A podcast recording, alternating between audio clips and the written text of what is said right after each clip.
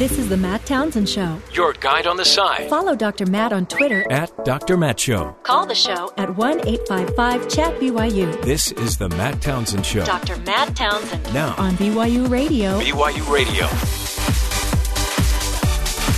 Good morning, everybody. Welcome to the Matt Townsend Show. Dr. Matt here, your coach, your guide on this side. Top of the morning to you. And uh, happy Friday. It's Friday. So relax. Enjoy. Get ready for the weekend. And But wouldn't you be relaxing more towards the end of the day? yeah, Not at the first of the day? well, I mean, sure. But a lot of people are just in like think of Monday. All right. Monday feels like a stress all day day. Well, I'm. I'm thinking of Monday because we don't work Monday, Oh yeah. so I'm relaxed. You're already relaxed. Got my blanket and a pillow. You gonna watch movies? Mm-hmm. That's Friday. We talk movies. We've got a big uh, preview of, of uh, I guess, a blockbuster films coming out this weekend. I don't know. Schick Shumway's on the scene. He'll be interviewing some people about that. And I think he's anticipating kind of a big crowd. Yeah, he, I've never seen him more excited for a, a, a reporting, you know, opportunity. Hopefully, he's not like drowned out by some loud explosion or He always you can't hear half of his reports. But he's excited. We're not going to tell you what movie it is. We'll we'll let Schick do that. I don't think you even know what movie it is. I'm not into those kind of movies. I'm just not. Good ones? Yeah, well, I don't know. But Okay. Schick, because I don't know what movie it is. But Schick, I, I but I do know this. He's like a kid, kid in a candy store. So we'll be getting to that. Um, also today we'll be talking about um, American character, the struggle between you know Dems, Republicans, but also individual liberties and common good. Yeah. There's a lot of, well, you, you'll hear the argument of like states' rights, Right. right? Well, the federal government shouldn't tell us what to do. Right. And yet, in the end, this author's got some pretty killer insight. Wrote a book on it, for heaven's sakes. And we will be talking about this epic struggle. This isn't new. This isn't new. What you see going on on Capitol Hill, it's not new. This has been going on forever. But where's the balance? Right. And what does character have to do with it? Character. Character. I think that's kind of a buzzword. It's overused. We Right. don't need to focus there. Wait. Right. By the way, our guest is uh, he was nominated for a Pulitzer Prize. Really? Mm-hmm. Wow. Big deal. Was he happy to be nominated? Probably. Okay. Who wouldn't be? You get billion dollars, I think, for that. I was nominated for a traffic ticket once. Really? Yeah, I didn't win. Ah, sorry. Sounds so sad for you. There are thousands of other nominees too for that traffic I know. ticket. It really wasn't that There- special. There's a lot uh, going on. In fact, a lot of the on the Hill, they're doing all of these Senate hearings, and it's interesting. Three or four, or two or three yesterday, said things against Donald Trump. I mean, they went against Yes. his policy. One talked about the Iran deal. Yeah, said we shouldn't mess with it. We, you know, smart people put this together, and it's like, wait a second, yeah. that's different. Another declared Russia is an enemy we need to pay attention to. Can't just win an election from him. Yeah, Got to pay attention to him. So we'll get to all that, of course. Plus, just have fun. Get you ready for get you ready for the big weekend. But first, let's get to the news with Terry South. Terry, what's going on around the rest of the country thanks, Matt. In a pre-dawn tweet storm, Matt, have you ever had a tweet storm? Every day? caught in one. President-elect Yeah. Donald Trump attacked the Justice Department's probe of the FBI's late October handling of the Hillary Clinton email investigation, touted his own cabinet nominees, implied again that he believes the Russian government more than U.S. intelligence officials, condemned this week's dossier alleging compromising ties to the Kremlin, and said the Affordable Care Act will soon be history. Matt, what did you do this morning? I just uh, drove here, listened to a lot of stuff, read a lot of stuff. Trump got some work done. What did he do? He- That's what I mean. He- all, all the tweets. Yeah, he's- he's he having covered all these fest. subjects. Yeah. He said the political opponents who he said made up the claims with a failed spy, afraid of being sued. He added, "Fake news." All caps, with an exclamation point. Russia said uh, nothing exists, probably released by intelligence, even though there is no proof and never will be. My people will have a full report on hacking within 90 days. Excellent. That's probably the, the news portion of that. Is there's Yeah. going to be another report on another something. report on something. and you put a date on it. The Department of Justice, as President-elect Trump tweeted about, announced Thursday that it will investigate uh, allegations uh, that the FBI and its chief James Comey did not follow proper procedures when Comey announced last July that the agency would not recommend charges for Hillary Clinton, and when Comey sent letters to members of Congress just days before the presidential election, reigniting the former Secretary of State's email controversy. Also, U.S. officials informed NBC News that FBI Director James Comey told President elect Donald Trump about the existence of the unverified allegations regarding the Russians' ties after an intelligence briefing at Trump Tower last Friday. Comey reportedly spoke with Trump one on one about the dossier of Russian documents which were detained or detailed in a BuzzFeed News report earlier this week. Trump had previously said no such meeting happened. Hmm. But it was one on one with James Comey, blah, blah, blah. Wow. So they're going to investigate that whole pre election stuff. Now, if you saw any of the hearing that happened early this week with all the mem- or it was last week with all the members of the intelligence uh, oh, and Oh, the yeah. FBI and CIA, James Comey was asked about ongoing Russian hacking or, or is that being investigated? And he goes, "We do not discuss ongoing investigations. I will not, you know, uh, confirm or deny." And the guy looked at him. and He goes, "You don't what?" He goes, "When there's an ongoing investigation, we don't talk about it." And they're like, "What about the Hold it. investigation with the email and Hillary Clinton before the election?" And he's like, uh.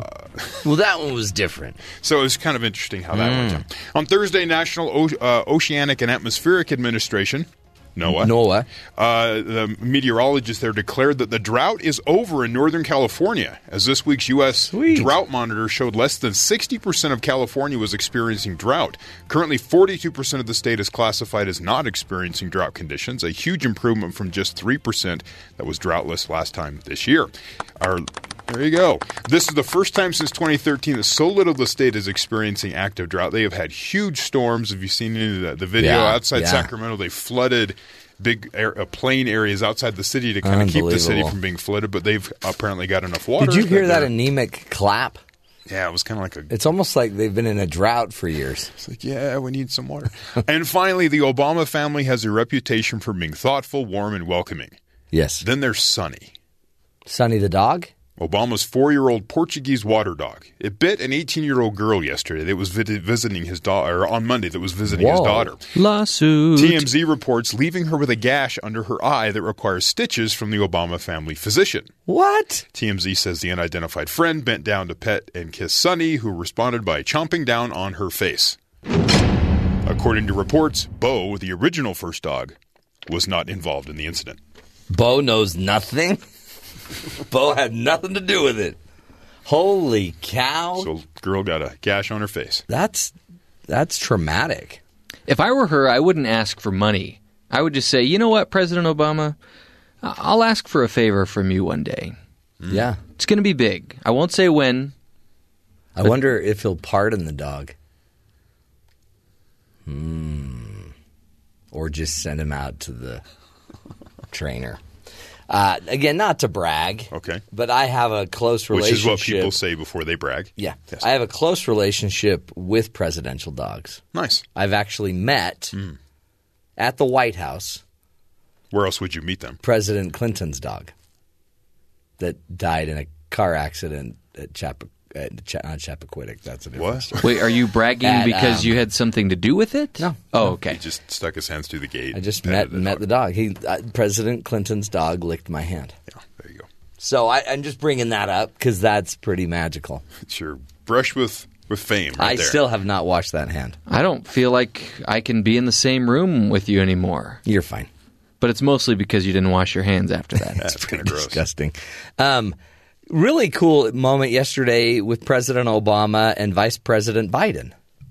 Did you see that little Yes. love fest? That President Obama presented to Vice President Biden the vice the Presidential Medal of Honor, Yeah. the highest honor, civilian honor you can receive. Surprised him with it. It was beautiful. He wasn't aware that was no, happening. it just floored him like he doesn't deserve this, and and pr- then they just cried through it. It was cool. Yeah. That's cool. I like their friendship. I mean, I think in D.C. you don't have friends, but those two like each other. I've heard other opinions on that event, but yeah, yeah, that's sure. Yeah, we'll no. go with that one. No, they like each other. They ought to have their own morning show, radio show. You know, that would be fun. Joe and Barack, Barack and Joe. Barack Joe.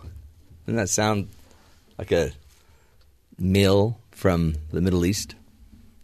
We'll do some more brainstorming. Barack maybe Joe. maybe a sitcom. Nah. Let's just let them go. Let's. I mean, they're loving it right now. Oh yeah, They're out of there. it's like eight days. They're out. They're of here. both going to make Seven a lot days. of money. Huh? And now Joe's got a medal. Tell me he won't wear that everywhere. I mean, do you wear that into Starbucks? grocery store, getting gas. Presidential Medal of Honor. That will at least get you a free upgrade to a grande. He's out mowing the lawn. going for the grande. Um, so congratulations to Vice President Biden, and really, again, a classy move from our president. Um, there's just so much. There's so much to talk about, but uh, instead of you know getting more into politics because there's so many things we could get into there, we thought we'd lighten your load a little bit today by talking about movies. And Schick Shumway, our one of our great reporters, is uh, on the scene of a movie opening. Is that what we call this? He says it's a big, big blockbuster movie that's out this weekend. He he's been begging for this assignment for months, right? And uh, you know, Schick's had she, he's had a hard run lately. Yeah, he keeps choosing stories where we can't hear him very well. Ex- Yeah. You know, some explosion at a factory or Yeah. cars honking their horns loudly so we can't hear him. So so we've asked him whatever happens today, we really want to make sure his audio's working great, that we can hear him. And he's like, "Don't worry because this is the biggest event of my year. Probably my decade." Well, we're, what, two weeks into the month? Schick doesn't get out much. He also, interestingly, he's not a man of technology. He doesn't. He does. He has a phone, but it's like a brick phone. So we thought, let's do this. So we're going to go to Schick now at a movie theater. Do you know where the theater is? I think he said he's in Salt Lake City. Okay. Okay. So we're going to go to Salt Lake City with our reporter Schick Shumway on the latest uh, uh, movie release. I'm standing outside the Cinemark movie theater here in Salt Lake City, and I've got to say I was expecting a much bigger crowd for this weekend's biggest release, Rogue One, a Star Wars story. So far, it's just been a few employees trickling in through the back door. No costumes, nobody camping out, no lines that stretch on for miles. Oh, hold on a minute. Uh, yeah, yeah, I'm, I'm heading over to a pretty sizable line that's a little distance from the theater. Uh, yes, it appears this line is wrapping around the building. Uh, let me see if I can get a quick interview with the first person in the line. Excuse me, sir. How long have you been waiting in line to see Rogue One? Rogue One? I'm not here to see Rogue One. This store is releasing the new Samsung Fireproof, and the first 20 people in the line get a $100 discount. Oh, forgive me. Well, congratulations, sir. Well, Matt, I guess Star Wars fans have chosen not to believe all the hype or good reviews surrounding Rogue One. So, if you're hoping to see Rogue One on opening day, you should have no problem getting a ticket. However, if you were hoping to get the $100 discount on the new Samsung Fireproof, it looks like you're going to be disappointed. I'll stick around here a while longer in case people do start showing up. Reporting live from Cinemark in Salt Lake City, I'm Schick Shumway. Hmm. Thank you, Schick. Rogue So One. no no audio problems. No, he nailed the audio. It's just he has a Rogue One problem, right? That was released like a month ago. Oh yeah. This isn't a new movie. So why Ro- uh, Schick is clueless. Not to be rude. he's still down there? Do you think we should? No, Oh, let's, okay. let, let's let him hang out. So you're just going to let him keep he can- reporting on a I'm movie wait that's to see how long he takes to figure this out. One month ago, Rogue One came out a month ago. You know, we do have some work that we could have him do here. No, no. Terry's seen Rogue One eight times since then. Hmm. And Schick didn't even know it had been released. So no, let let Schick figure it out. Let's see how long it takes. We have a three-hour show. Let's go back to him two or three times. Let's find out if Schick ever figures this out. Is it possible he pre-recorded it like a month ago? Oh no. He's there now. Yeah, he told me yesterday he hasn't even seen the movie. Never, he hasn't seen the preview. He hasn't seen anything. Wow. He's excited though. He was he was excited, and then he's got to look like a, an idiot. I mean, because he's he's going to be asking everybody about it. You're just gonna let him keep looking like an idiot. Well, I'm just. Okay. I thought it was going to be some brand new, you know, movie, a Mel Gibson thing. You know, That movie's also about a month old. I'm talking about his new one. Mel's always got a new one coming out. Hacksaw Ridge 2. Yeah, some, th- this one. I think it's this one was something about yeah, Meryl Streep story. Him suffering through Did, the he directed the, the Meryl Streep Golden Globe speech. yeah. So we'll get back to Schick, uh, but I'm going to let him let him stew a bit, see if he figures this out. Schick Shumway, holy cow! Anyway, we will take a break. When we come back, we'll be talking about American character and uh, what it takes to to balance individual freedoms as well as uh, you know democracy and and the freedom to to grow, to learn, to to uh, just get into it, get into life, test it. Democracy is a tough thing, folks. We'll be talking um, with a true blue expert. Get some insight on that. Stick with us, folks. Helping you find some peace, hopefully, in this crazy political time. We'll be right back.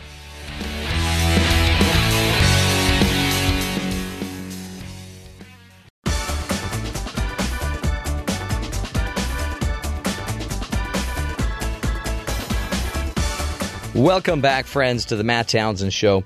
When you see all of the tension that exists between Republicans and Democrats, um, you know it's it's a hard battle, and you see it with uh, all of the Senate hearings up on the Hill as members of um, President, Vice President, and President-elect uh, Trump's cabinet are being evaluated. Tensions arise, right? So the balance that we see between these parties, but also trying to strike a balance between individual rights against societal needs. It's been an ongoing strug- struggle. And for some, in some way, we need to create and find a balance. Joining us today is Colin Woodard, author of American Cult, uh, Character, a history of the epic struggle between individual liberty and the common good. And he explores America's regional cul- cultures in his book. He outlines the political, ideological, and sociological predicaments that result um, because of these regional cultures. He's here today to discuss it with us. We appreciate his time. Colin Woodard, thanks for being here. Thanks much for having me. What an interesting timing, I think, uh, for your book. T- talk to us about this struggle, uh, it, this the struggle between you know human rights, individual rights, and everybody. There's so many kind of distinctive predicaments and rights that we're fighting for um, and situations and yet and the overall good of the of the community in the United States how do we balance individuality with community Right, because it's such an important issue. You know, the country is so polarized politically, Oh. and indeed the polarization is geographic as well. It goes down almost to a regional cultural level. Right. And so, in American Character, I was trying to probe that what is really at the core of the struggle and the fight that's been going on, not just in recent years and decades, but throughout the history of the American Republic. And it comes down to a, a fight about freedom, right? In general, the American story is about how to maximize freedom and create, you know, what scholars call liberal democracy, a democracy where, you know, you're aspiring for all individuals to have sort of universal, you know, freedom and autonomy. How do you do that? And the big struggles basically boiled down to two camps, two ideas about how you do that. And there's various variations on it and subtleties, but the basic idea is, you know, when individual liberty and the common good come into conflict, on what side should you err? And there's a whole spectrum. On one side, you know, on the near flank, you have individualists who, who say that, you know, that the point is to have individual freedom, and therefore you want to remove encumbrances on the individual. On the other side, you have a philosophy that says that individuals can only be free if you've built and create and maintain the structures of society that allow that to happen, to allow individuals to be able to exercise their freedom in a world where, for eons, humanity has lived where where um, despotism and uh, autocracy were the norm. There were no liberal dem- liberal democracy. The idea of mass freedom wasn't even an idea on anybody's agenda until you know a few thinkers 400 years ago, and you know we've been experimenting awkwardly with it ever since. For thousands of years of human civilization before that, that was not the case. So the idea is that you know that you have to build and maintain institutions.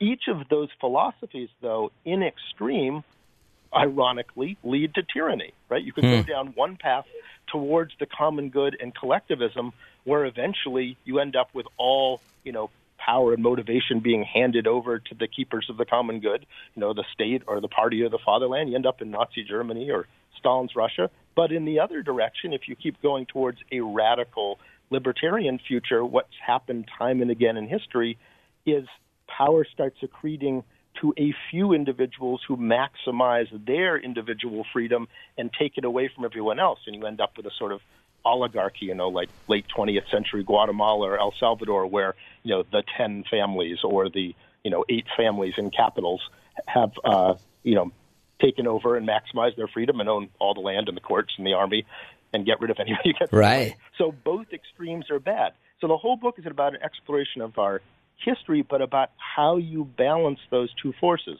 Because if the extremes are bad, then in theory, there's a balance point for any society where those two essential aspects of freedom are in equilibrium. Where is it and what is it in the American context? And, you know, going through history to try to understand it. Well, and can it be sustained? It seems like it seems like you know, as I think about a scale, trying to balance individual rights and common good, that's always in flux, right? So you might hit it for Absolutely. a day, and you're like, around. "Oh, we nailed it that day." but the next totally day right. it's out of whack again.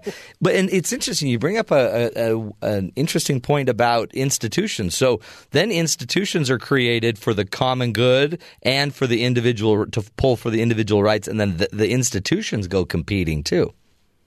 So it's not just institutions- people and ideas; it's institutions, it's uh, parties, I guess. It's um, it's it, it's a lot. Is it? Does it get to a point where because you say this is regionalized too? Yeah, because if you know we're talking about a, a, a culture and fundamental values, and the argument in the book preceding this, American Nations, and that this book is built on, is that our divides are regional. You look, you know, look at those red state, blue state maps, and Right. keep seeing the same patterns again. If you look closer at red state and blue, uh, blue red county and blue county maps, it becomes even more profound. There are fissures that run through various states and are consistent through time and over and over again in our history. Um, you see, um, whenever there's a closely contested election or issue, you see the split on the same fault lines. And the reason for that is those fault lines, those those differences can be traced right back to early settlement patterns, early migrations, and the differences between the different settlement flows. Many of them tied back to the differences between the initial colonies along the eastern uh, seaboard and southern rim of what's now the United States, which had totally different ideas about all sorts of things, including how you balance individual freedom and the common good. So the deep, you know, there's not an American consensus on it because each of our regions has a very different idea of where that balance point should lie, which has made our history really messy. And we go to a lot of other pure liberal democracies. You know, go to you know France and Germany and Japan, and in those countries, you know, there are political differences, but there's broad consensus on the basic ideas of where the you know the mix and balance should lie. Not so here, and that's what makes our politics uh, particularly confusing and acrimonious, especially since people aren't really aware of the backstory and the reasons for all these. Oh yeah. Well, and to and to just you know to bifurcate it into into these two ideas, you, you can see. Yesterday we had a discussion about um, about uh, property rights, really, but kind of kind of more about public lands and state lands versus. Um, you know, ranchers' rights. And so a lot of the West are frustrated with the DC bureaucracy because their individual rights are being taken away. And DC is saying, well, we're taking some of those rights, not rights, but your property away because we want to, for the collective whole of the country, need to have access to your lands. And And so I, all of a sudden, I'm thinking, oh, this is a battle about exactly what you're talking about: common good versus individual rights.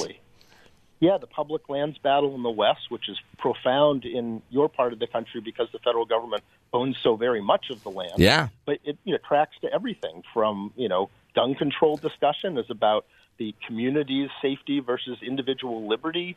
The uh, discussions over uh, women's reproductive rights Right. are about individual liberties and, and common good, like broader moral values held by a particular community. It tracks to all sorts of things. And then it flips, it seems like, because Uh, it, blue and red states could be opposing, you know, gun rights. So the red states may want more guns. We have individual rights for that. The blue states are like, well, yeah, but we all live together and we all die together by guns if they're out there. So it could flip. But then that those exact same states flip the opposite way, where the blue states might be saying abortion rights, reproductive rights, and the red states saying that's not healthy for the whole. And it's it's interesting, and it's almost it's just polarized. Yeah, it's funny how it can play out in some of those issues. Absolutely, It- but you do see that that dialogue on freedom over and over again. Mm-hmm. um, you know, played out in our history. even in the hearings, um, the Senate hearings, with all of the cabinet members, you, you really there's this. You see the the polarization around individual rights. Are you going to protect the individual rights, Mister Sessions, when you are Attorney General, or the or the rights of the whole? I mean, it really is. It's a pretty, I guess, universal truth here, a, basic truth about our democracy. Which does it mean then inherently there's just tension built in?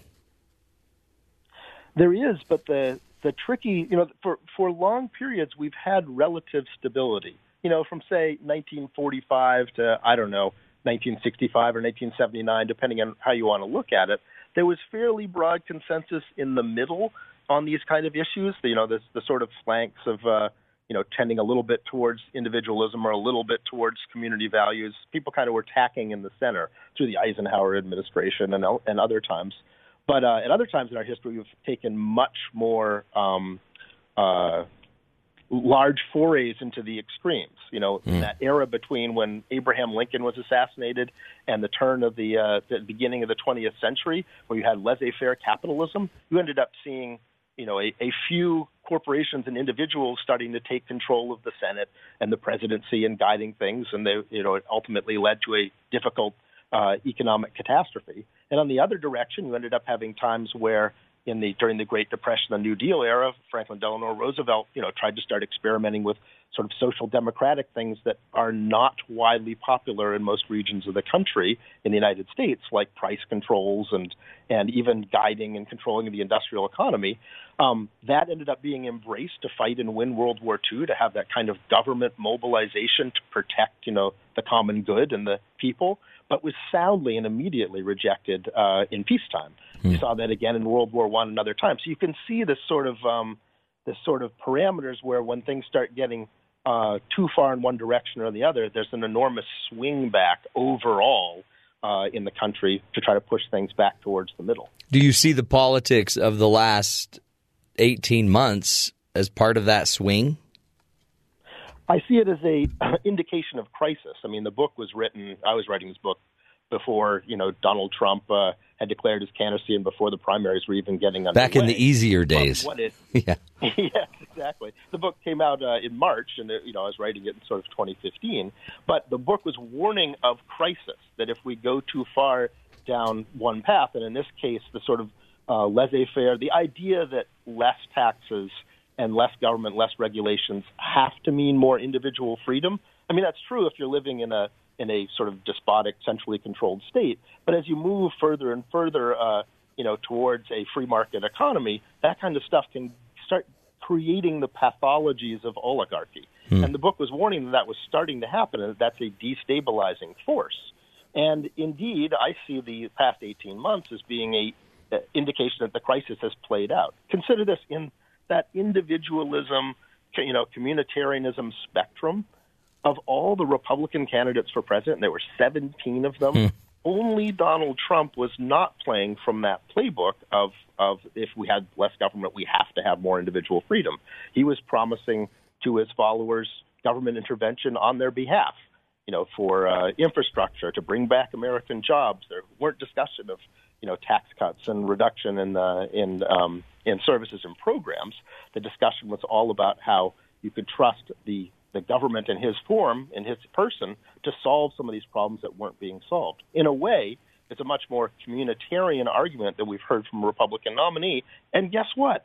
He totally, you know, routed the entire field of some of the, you know, most, Right. uh, you know, powerful and established Republican figures. You know, Jeb Bush, Marco Rubio, Ted Cruz, Scott Walker. You know, he blew them all away. And on the Democratic side, you had, you know, the the the the the uh, senator, former Secretary of State, and uh, First Lady of a previous president, um, who was having a very competitive Democratic primary against somebody who was an avowed social democrat. and that's even more down the communitarian scale than you expect. Know, so these things, it, it's a shakeup and an indication uh, that you know we, we reached unstable areas, and indeed, you know, it, it, we're in a situation where people are beginning to worry about whether liberal democracy and all of those safeguards are now in crisis. But Yeah. I think it has to do with a, a sort of long uh, preamble to this that's been going on for decades, and in a sense has been uh, a sort of a bipartisan excess in one direction that's that's um, thrown the equilibrium way off and opened the door to this. which yeah, which means a very interesting future. Uh, we'll we'll take a break. We're speaking with um, Colin Woodard, who is the author of American Character: A History of the Epic Struggle Between Individual Liberty and the Common Good. When we come back, we'll be talking about how do you balance it? Can you strike a balance? And get his uh, his advice on that. A very, very interesting discussion. Uh, history played over and over and over again, but also cleared up with uh, with some very basic needs, individual rights balanced with the common good. Stick with us. This is the Matt Townsend Show, helping you see the good in the world. We'll be back.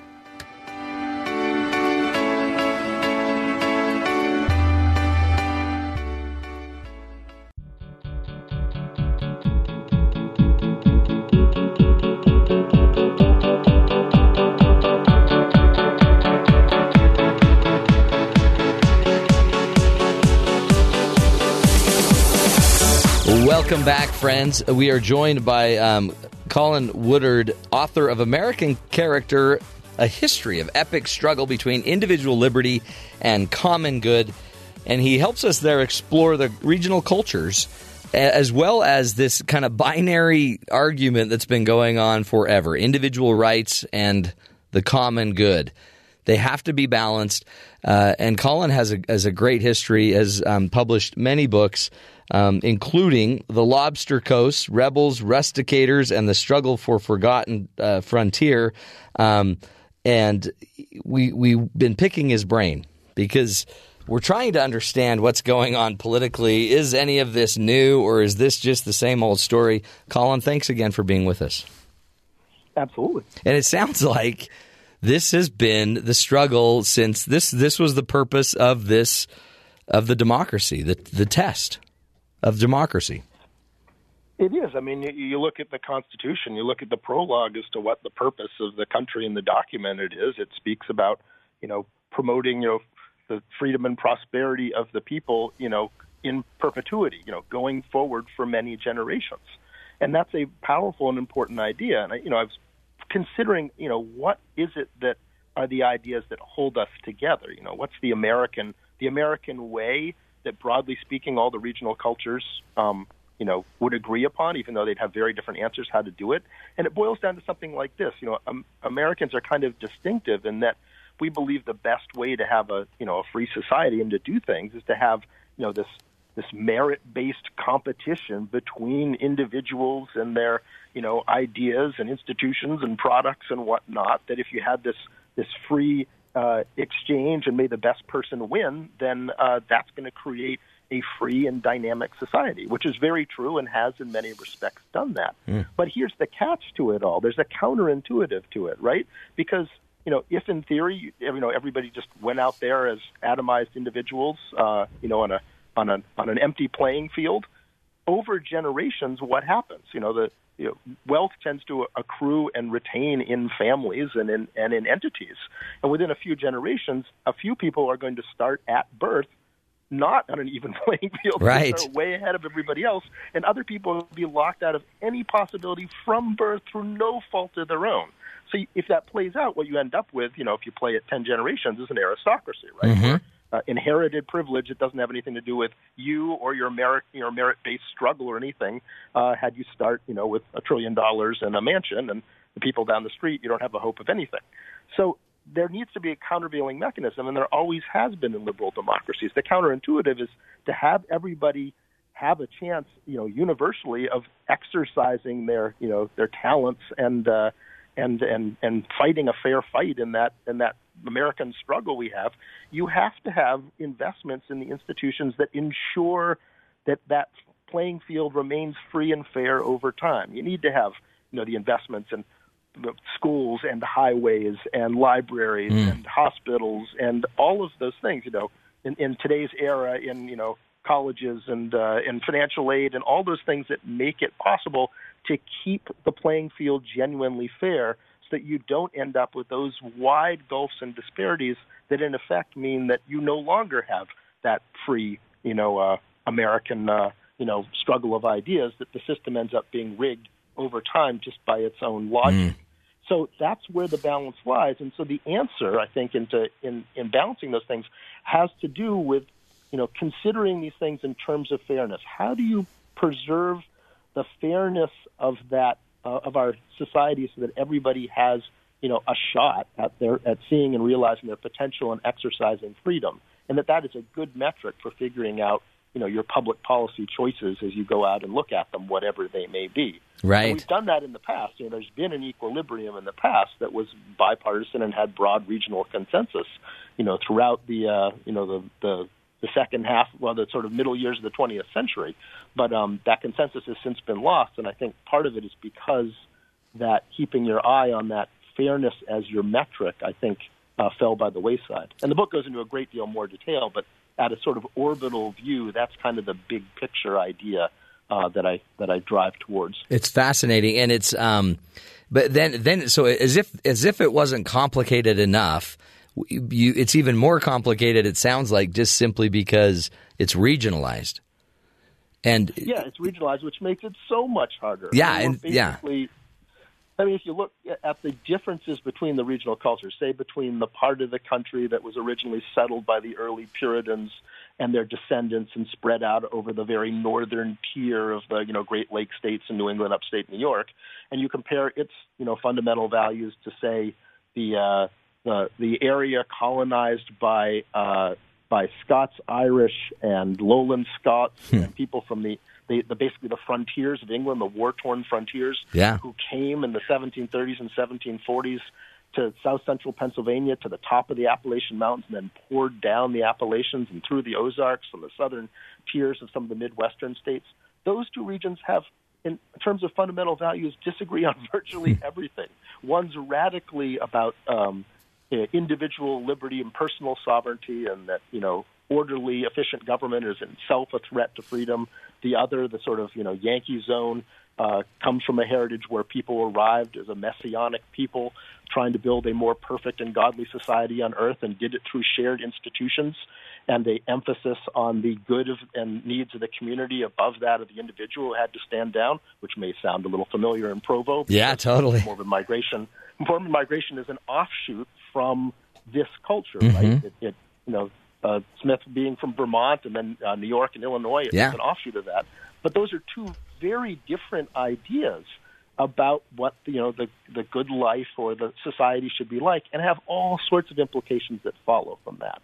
So you got a federation that's a federation that sort of uh, contains all of these stateless nations, so to speak, that don't agree on a lot of this stuff. And yes, it's made our history very complicated and explains lots of things in our history, from you know the debates at the Constitutional Convention and why we have a you know an aristocratic Senate and a sort of priestly caste uh, you know, Supreme Court and a and a kingly uh, chief executive and a highly democratic House. I mean, these all boil down to arguments between convention uh, goers from different regions, or the Civil War, or almost any debate through our history. So it's a rubric that's essential to understand to start tracking the, the differences we see on the political stage, past and present, and to understand what the values are that are actually behind them. Has are the values eh, have they been institutionalized enough in the country and in the paradigm and the ideology of independent and individual rights versus the the also fighting for the common good is is are the paradigms and ideologies deep enough to to to make the country uh, able to survive a swing to either side? I mean, is is the country robust enough to handle, you know, a fifty year journey into into one extreme over another? That's the great question for ourselves and the world. I think if history is a guide, the answer is yes. We've been through terrible crises before. I mean, the the Civil War and yeah. and and others. You know, the, the the country disagreed in the War of 1812 and at all sorts of different times uh, and have managed to, you know, not only hold together but be a highly successful and build ourselves into a, you know, global power that at different times uh, led the world. But you know, the question is: Is that still true now? Are institutions able to hold up? And you know, one uh, certainly hopes so, and uh, and I cross my fingers. But this is definitely a moment where um, those institutions and values are being challenged. Uh, and uh, you know, I think people who care about the American experiment need to be uh, vigilant and engaged. And and as part of the engagement, um, what would you what advice would you give us? I mean, because it seems like too is if we would evolve um, in awareness of each other's culture in, in an in a, a, sincere attempt to try to understand even these regional differences. It seems like that would help us. How do how can we actually go learn more and open our minds for this diversity? Yeah, I mean, I think you know it's helpful for people to know their history and the background, which is part of what I've tried to do with the books. But yeah. more broadly, you know, trying to you know, it, it's hard because we're highly polarized. We have uh, people living in their own media environments where you know the facts and reality don't even line up uh, between the two universes. So it becomes hard to discuss the way forward when nobody agrees even the common facts of what's going on. But we need to we need to work towards having a common set of facts so that we can talk about them and build consensus. And uh, you know that that collaborative consensus building of understanding one another and finding common ground and looking at the longer horizon of what where we want to end up, what our values are, um, can lead to productive conversations but uh, everything's become so polarized and into into armed militant camps who Hmm. don't trust each other and uh, and talk past each other. That's difficult. That's definitely the direction we need to go, Yeah. and something that uh, you know, you know, frankly, I was just out in Utah on the past month on an assignment, uh, looking at you know like the the whole Envision Utah experiment over Mhm. time, which I think in and of itself is a rather fascinating, you know, model in microcosm of how you do some of those things. So it is possible, and I've seen that in my reporting in cities and co- uh, across the country in totally different regional cultures where people from different parties, you know, working for the good of their, you know, metro region or city are able to put things aside and work towards building common good, you know, missing common good institutions that the market can't provide and that the, you know, the, the government is incapable of or can't afford to do. You're, you're seeing those kind of partnerships. So it can be done. It's just we need to stop and take a breath and realize that we need to do that because – you know, if we don't, the republic is very much in peril. Oh, so true. And again, I mean, I, I saw it with uh, President Obama's election. I thought, okay, so a white Utah boy uh, voting for a black president in uh, and a Republican voting for a Democrat and feeling nothing but good about it, um, and yet sitting there thinking, "What's wow." I never thought this could happen and loved the moment. And I felt like that was one of those moments of balance in my in this in this individual rights versus uh, you know common good. Right. and then the and then it hope, ex- right? then it swings to an extreme and I'm frustrated with Obama. Then it swings to another extreme and extreme and I'm frustrated with a Trump. I, I guess it's just the dance I think yeah, tons of people feel that way. The extremes, though, you know, even historically speaking, this is uh, definitely an unusual territory we're in, and and and worrisome. But uh, yeah, I think many people have had the experience that you've had. Yeah, it's beautiful. I mean, really, it is a beautiful opportunity we have, but it also demands some character. Yeah, character, and you know, we need some. There needs to be leadership out there in the country towards this. You know, Yeah. and there's some people like you know who tried to raise their voice but are lost in the cacophony. But you know, a lot of these things do require somebody you know to who people respect to to stand up and start fighting for it, and have other people stand up and, and join them. But you know, we need that.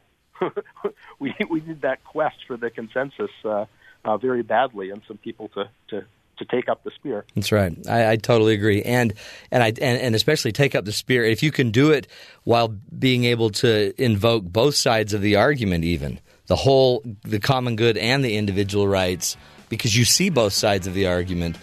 Boy, we need we do. It's leadership that we need. Uh, Colin Woodard's his name, and uh, wonderful, wonderful resources. Uh, his book, American Character A History of Epic Struggle Between Individual Liberty and Common Good. Another great book is American Nations A History of the 11 Rival Regional Cultures of North America. We need to know our history, folks, if we want to create a future worth having. And uh, this is a great place to start. We'll take a break, come back, giving you more hope about life and liberty. Stick with us. This is the Matt Townsend Show.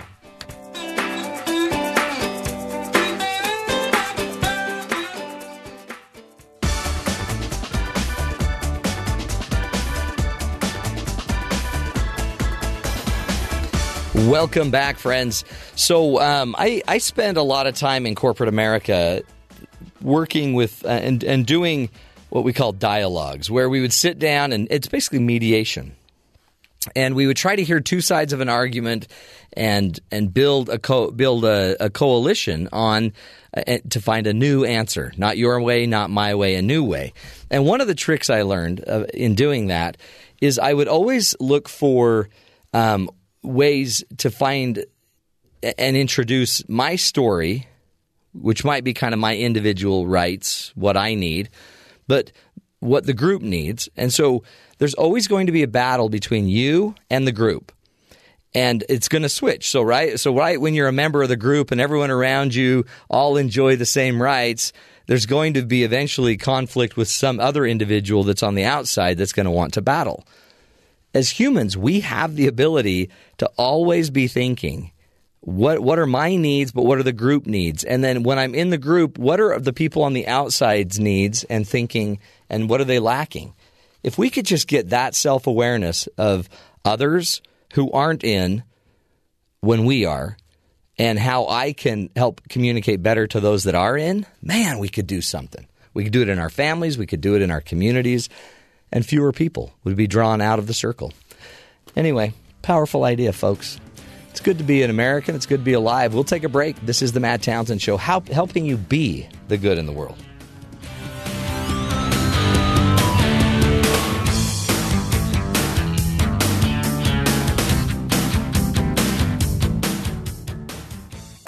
This is the Matt Townsend Show. Your guide on the side Follow Dr. Matt on Twitter. at Dr. Matt Show. Call the show at 1 855 Chat BYU. This is the Matt Townsend Show. Dr. Matt Townsend Now, on BYU Radio. BYU Radio. Welcome back. Happy Friday, everybody. Dr. Matt here, your life coach, your guide on the side. We helped you through another week. You couldn't have done it without us. Why do you laugh? I just think it's funny. Okay. It's just funny.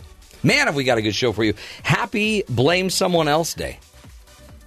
You know, I think I, I feel sorry for Schick, but I don't I don't think it's his fault that he was reporting on Rogue One a month after it came out. Why? It's not his fault. I'm I blame Obamacare. That's a good point. Everybody else is. something. Schick Shumway, our roving reporter, who he's been he's been struggling lately. He's been a bit off his game.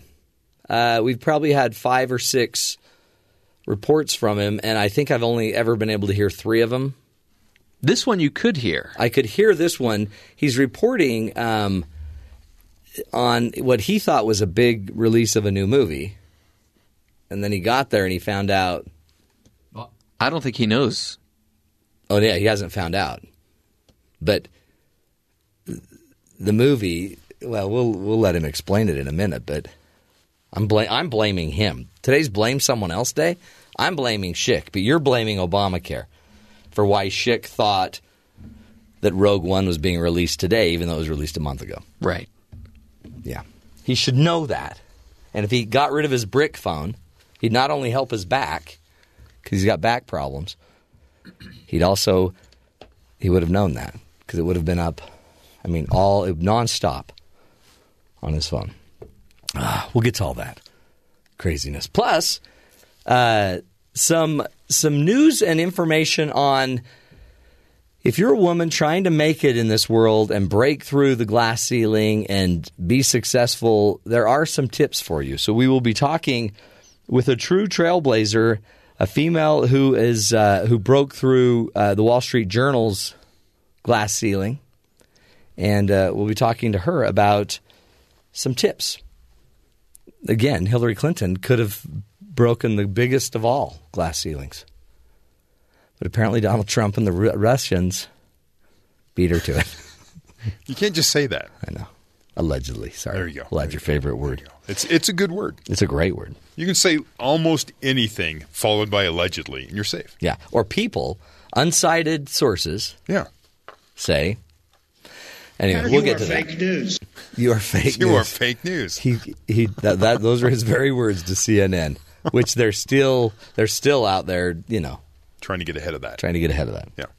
So we'll get to all that fun, plus some crazy headlines as well. Again, apparently the criminal element they they're just not listening to the show. No. because we help them every day. We'll get out there. We'll get the right hashtag someday, and people Yeah. will find it. someday.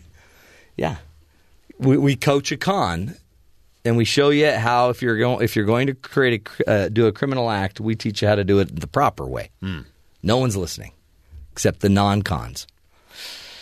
what are you going to do? Anyway, we'll get to all that fun, but first to the real news uh, with Terry South.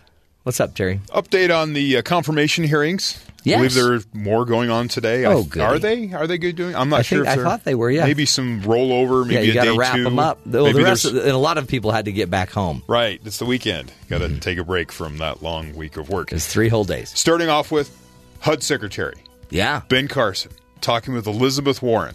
Uh, Elizabeth Warren is worried that Donald Trump is going to kind of shutter some properties and might be eligible for some HUD money. So she's asking him, uh, Ben Carson, will Donald let's play clip one? My concern is whether or not, among the billions of dollars that you will be responsible for handing out in grants and loans, can you just assure us that not one dollar will go to benefit either the president elect or his family? It will not be my intention to do anything I- to, to benefit any American. Particularly. Understand that. It's for all Americans, But everything may- that we do. Okay. So Wow. he didn't mean to say he would not do. His intention is not to do anything to benefit any American. I'm not here to He worded benefit that wrong, Americans. but that was Yeah, funny. was pretty funny. That made me laugh when I saw that clip. I- all the other clips are, you know, business and it's kind of boring, but that was funny. Mm-hmm.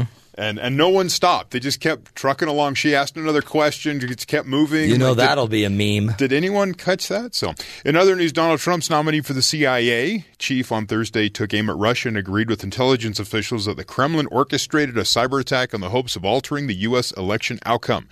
Distancing himself from the president elect's desire to develop a friendship with Russia, Representative Mike Pompeo, a Republican from Kansas, told senators during his confirmation hearing that it's pretty clear about what took place here is about Russia's involvement in efforts to hack information and to have an impact on American democracy. So that's That's big news. a little separate from President elect. Again, he's taking on the his own chief. Also, uh, there seems to be some issues with James Mattis. He's f- up for the uh, Mad Dog Mattis. Isn't he the Defense Department? Yeah. yeah. So he's he said uh, that the deal with Iran. He's uh, he seems to support the uh, the nominee when he comes to scrapping the Iran nuclear deal. Uh, he said the Senate conf- confirmation hearing Thursday that the deal is an imper- imperfect arms control agreement. He thinks that the U.S. must uphold the deal. We should stay with it, which Trump has dabbed or dubbed one of the dumbest deals ever. Yeah. Mattis argued that the agreement, which involves the U.S. and five other countries lifting its sanctions on Iran and exchange, in exchange for restrictions on its nuclear program, is integral to security in the region. So Trump's saying you got to get rid of it, but Mad Dog Mattis, his defense secretary, is saying no. We made an agreement. You have to keep your agreements in this world. He goes, "We gave America gave, gives her word. We have to live up to it with our allies." Yeah. We can blame politicians for doing the deal, but we got to we got to deal with it. So again, another Make a new deal. Mm. another deviation from the can- the uh, president elect. We'll see where that goes. Um, other news: Amazon on Thursday announced an, an ambitious plan to add more than 100,000 new full time and full benefit jobs to its already massive U.S. labor force in the next 18 months. Amazing. No confirmation from the Trump uh, organization whether that's they're doing or not. Well, of course or if they're, is. If they're going to take credit and add it to the total. I mean, that's really interesting though, because Amazon, they they were probably bringing jobs a year ago. They knew they'd do this, Right. They're, And- they're coming to uh, fulfillment centers being constructed in California, Florida, New Jersey, Texas, and other states. That's huge. hundred thousand jobs. It's Oh, look he- what he's doing. He's already changing Amazon, and and Je- is it Jeff Bezos who's over? Yeah, that Yeah. he called out Oh because yeah, he owns the they're Washington buddies now. Post. He's helping them. Mm. And finally, the inauguration of a new president is traditionally one of the biggest events of the year in Washington, D.C. But if bus parking figures are anything to go by, Donald Trump's inauguration may not even be the big city's biggest event next week. Wow. Right? D.C. council members tells the local channel there that only around 200 requests to park charter buses at RFK Stadium, the main such parking facility, have been made for January 20th. So Yeah. 200 buses for January 20th. It's supposed to be sixty degrees, by the way. Right. There has been at least 1,200 requests for bus parking permits for the day after the inauguration when the Women's March on Washington, called the Million Woman March. Yeah. That's so 1,200 bus permits for that day, 200 for the inauguration. When Obama was inaugurated, there was 3,000 buses that were used to bring people into Washington, D.C. Well, but now here's what you got to check. Maybe it's because they have more airplanes coming in, landing, Could be. right? Because there's a lot of billionaires. So maybe they have 3,000, you know, Challenger jets trying to land. I'll talk about next hour. Trump has raised uh, like double the money that Obama was able to raise for his last or his first inauguration. Really? He's doubled it. So this we'll talk, guy, we'll well, this about guy knows how to party. Yeah. And and, Isn't that interesting? Yeah, ha- a third of the buses, I guess. yeah. So Wow. 200 versus the protests the next day, Mm-hmm. and then Obama had 3,000 buses for his his inauguration, whereas Trump so far has 200. And So- don't you find it ironic that Trump will be not will be inaugurated, and the very next day, a million women will march? well, I mean, if you remember the Million Man March, yeah. didn't quite hit that number. So- so fifty thousand women will march. right. Uh, yeah, I bet they'll have something to say about. But they're they're complaining because there's not a lot of men that are supporting the women's march. So I'm not sure how that. Boy, what a weird day to time it. I guess they're trying to time it Yeah. a- around a, an inaugural But, I because mean- it seems like that'd be bad timing. they, they figure there's going to be just the protests in D.C. will be uh, um, off the hook. Might be a way to describe it. Yeah. But I'm hoping it's more Democratic convention than Republican convention. Republican convention was pretty boring. Yeah, that was weird. The Democratic convention was pretty fun, at least to watch on Snapchat. Oh boy. Well, that's good. Well, speaking of fun, um, many of you may have seen Rogue One. I haven't seen it yet. Why not? Um, Do you hate Star Wars? no, because we went to La La fun? Land. I went to La La Land with my wife for kind of like her birthday, like a not a birth, but a little celebration. Yeah, and what does that have to do with Star Wars? Well, How many days ago was that? That was like two weeks ago. yeah, What have you been doing the last two weeks? we're working. I don't know if you know this, but I'm a busy man. Yeah, yeah, but you know, family. Yeah, but see now because we won't be here Monday, I'll be able to take my kids. I'll go to Rogue One, Huh. and we will celebrate. You've got to have more free time than Terry and I do because when you start a sentence by saying, "Now, what movie do I want to go see this weekend?" Some, that is a sentence that never comes out of my mouth. Oh, yes, it is. No. Every sentence you say, you know the latest movie and you've Well, seen yeah, it. but Right. you, you plan your time to go see a specific oh, movie. that's right. Because like you with Rogue One, we don't wonder what we're going to do because we know we oh, have kids. Yeah, We have to plan months in advance. You guys have kids. Wait till your kids are older, then it's easier. Yeah. Poor Schick Shumway, uh, one of our great reporters, Intrepid reporters. You, intrepid you keep forgetting his title. reporters. Schick Shumway um, was really is really excited to um, announce a new movie that will be launching today, according to Schick, and he is on the scene in Salt Lake City at the I guess the launch of this movie. So let's just turn it over to Schick. Schick. Matt, I've come in contact with the first movie patron who's waiting to see this weekend's biggest release, Rogue One, and he's actually camping out near the theater. So, uh, sir, how you're obviously a huge Star Wars fan, is that right? Excuse me, sir. Uh, sir, could you wake up, please? What do you want? Uh, forgive me, sir. I was just wondering how long you've been camping out here to see Rogue One. I'm not camping out to see Rogue One. I live out here. Now, will you please let me get back to my sleep? Oh, terribly sorry, sir. Well, Matt, I was anticipating a much bigger response from Star Wars fans. If people don't start showing up soon, I'm afraid Disney is going to be in quite a bit of trouble. Again, I'll stick around and make sure I don't miss any of the action, assuming there is going to be any action. Back to you, Matt. Man alive. He still doesn't know. Should we? No. Oh, okay. This is the second hit. This is the second time we've gone to Schick Shumway. He was so excited for the new release, he kept saying, of this new, incredibly hot movie. So he, you feel like he's been there for two hours. He should know by now. If he's a reporter, and maybe this is what's wrong with the media, he should know as a reporter that it was released, that Rogue One was released a month ago. over a month Over ago. a month ago. Yeah. He doesn't know that. And so he Hmm. goes and wakes up some guy in a tent. He thinks a guy's camping out to get into Rogue One, and it's not. It's just a guy living in a tent. He just offended an American citizen. What kind of reporter is Schick? And Jeff keeps saying, hey, we need to probably tell him. I'm not, no, we're going to give him one more shot. He better by the next hit, we'll give him one hour. If in one hour, as a reporter, an intrepid reporter, if he can't figure out that Rogue One was released a, a month ago, I think we need to rethink things. Again, I I don't blame Schick. I know why. I blame Obama's dog. Obama's dog bit some girl. Mm-hmm. Has nothing to do with Schick or Rogue One being released a month ago. It probably has more to do with it than you would think. if you really think about it. Sounds like you just want to blame Obama. Last hour, you were blaming Obamacare. I never said I blame Obama. I said I blame Obamacare and Right. Obama's dog. Yeah, I think it's Schick. So we'll give him one more shot. I don't know what you do with this guy. And I love this uh, pseudo Star Wars music. This is Stars Battles by Don Williams. Don Williams, John Williams' second cousin. Estranged, yeah. Good stuff. Okay. Uh, one other crazy story.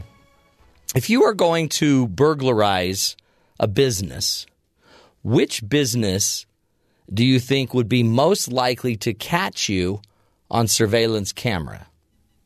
Hmm. TMZ. T- TMZ might, if if they're in their little uh, meeting room talking about all of the op- all of the news stories. Yes. Or how about you might not want to burglarize a shop, a spy shop that sells surveillance equipment. Oh, brother! According uh, to authorities in South Florida, early Wednesday morning, a man attempted to break into a spy shop. The would be robber tried to break into Spy Spot investigations by smashing its door with a rock, but he failed. Not surprisingly, his failed attempt was caught on several cameras. This is probably the last place you'd want to try to burglarize, store manager Evan Tannenbaum said. We got a whole bunch of surveillance cameras. We got hidden cameras. We also do GPS tracking devices and audio recording devices.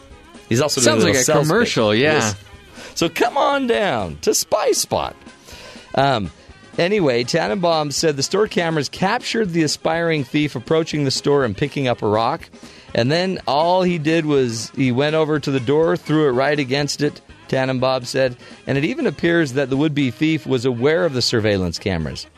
He said there are signs alerting that cameras are rolling, but the guy still tried. I don't know why you would try to rob a spy store. The guy's probably not the smartest criminal. I agree. Not so smart. Again, to all the cons out there, let, let me give you a little coaching advice here. Do not try to rob anything, really, that has a lot of surveillance equipment. And if you do, though, make sure you have a, an outfit that covers your identity, like one of our great sponsors. Oh yeah, the Con Closet. What's it called? Convict Crook Closet. Crook Closet. Yeah. Where you can get any outfit you need.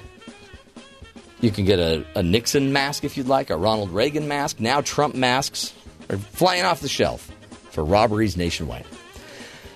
Anyway, whatever you do, don't try to rob a spy store. We will take a break, folks. When we come back, we'll be talking about uh, women and the hard won lessons from one trailblazing uh, woman at the top of the business world. She's going to give advice to women on how to uh, to move on up and how to how to succeed despite the challenges that exist out there. We will take a break. Stick with us, folks. This is the Matt Townsend Show, helping you be the good in the world.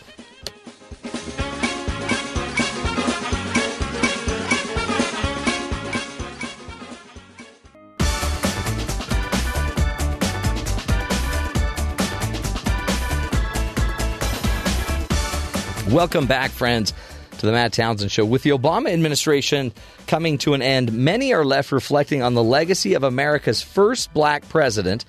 And his uh, President Obama had many firsts, right, uh, that he paved, but he had people before him that made that possible and paved the way. Our next guest is also a pioneer. Joann uh, Lublin is amongst the first female reporters at the Wall Street Journal. In her book, she not only shares her stories, but the insights from 50 other trailblazing executive women who broke the corporate glass ceiling for her. We are excited to have you on the show, Joann. Thank you for being here. Thanks for having me. Talk to me about uh, what drove you to, to do this exploration of uh, the trailblazing executive women. Two things. One was that I've been writing about management issues for the Wall Street Journal for a quarter of a century. I also initiated our coverage of career issues. I do a monthly career advice column now. It's called Your Executive Career. Mm. And the third reason was I wanted to give back to millennial women like my daughter. And I did a first person essay for a Wall Street Journal blog back in 2008 called Remember the Barriers which looked at some of the issues I dealt with as a young journalist when I got into the profession four decades ago. And so the combination of writing a lot about executives, uh, covering the executive search industry, writing about corporate governance, as well as doing career advice and having a millennial daughter sort of coalesced into this book. That's powerful. And you were the first female reporter at the Wall Street uh, I, Journal. I was not Journal. the first among the first, yeah. Street. Among the first. But then, true, too, you became the first female deputy bureau chief. No, of the I, London bureau. I became yes. It was the first bureau to have two women in charge. Hmm. There was a woman who was bureau chief uh, at the time that she hired me as her deputy, and she herself had become the first woman bureau chief at the Wall Street Journal in Boston before she moved to London. And this all together then it motivated you. You wrote Earning It, hard won lessons from trailblazing women at the top of the business world. Who who in your mind of all of them that you read about, give us a few scenarios. Who stands out? Who are some names that that we ought to know and women ought to sure. know? Well, nearly two thirds of the women I interviewed for the book are experienced public company chief executives and they run companies that uh, many of your listeners have heard of. Hewlett Packard, uh, Meg Whitman, and is now it's called yeah. Hewlett Packard Enterprise since they they broke uh, apart.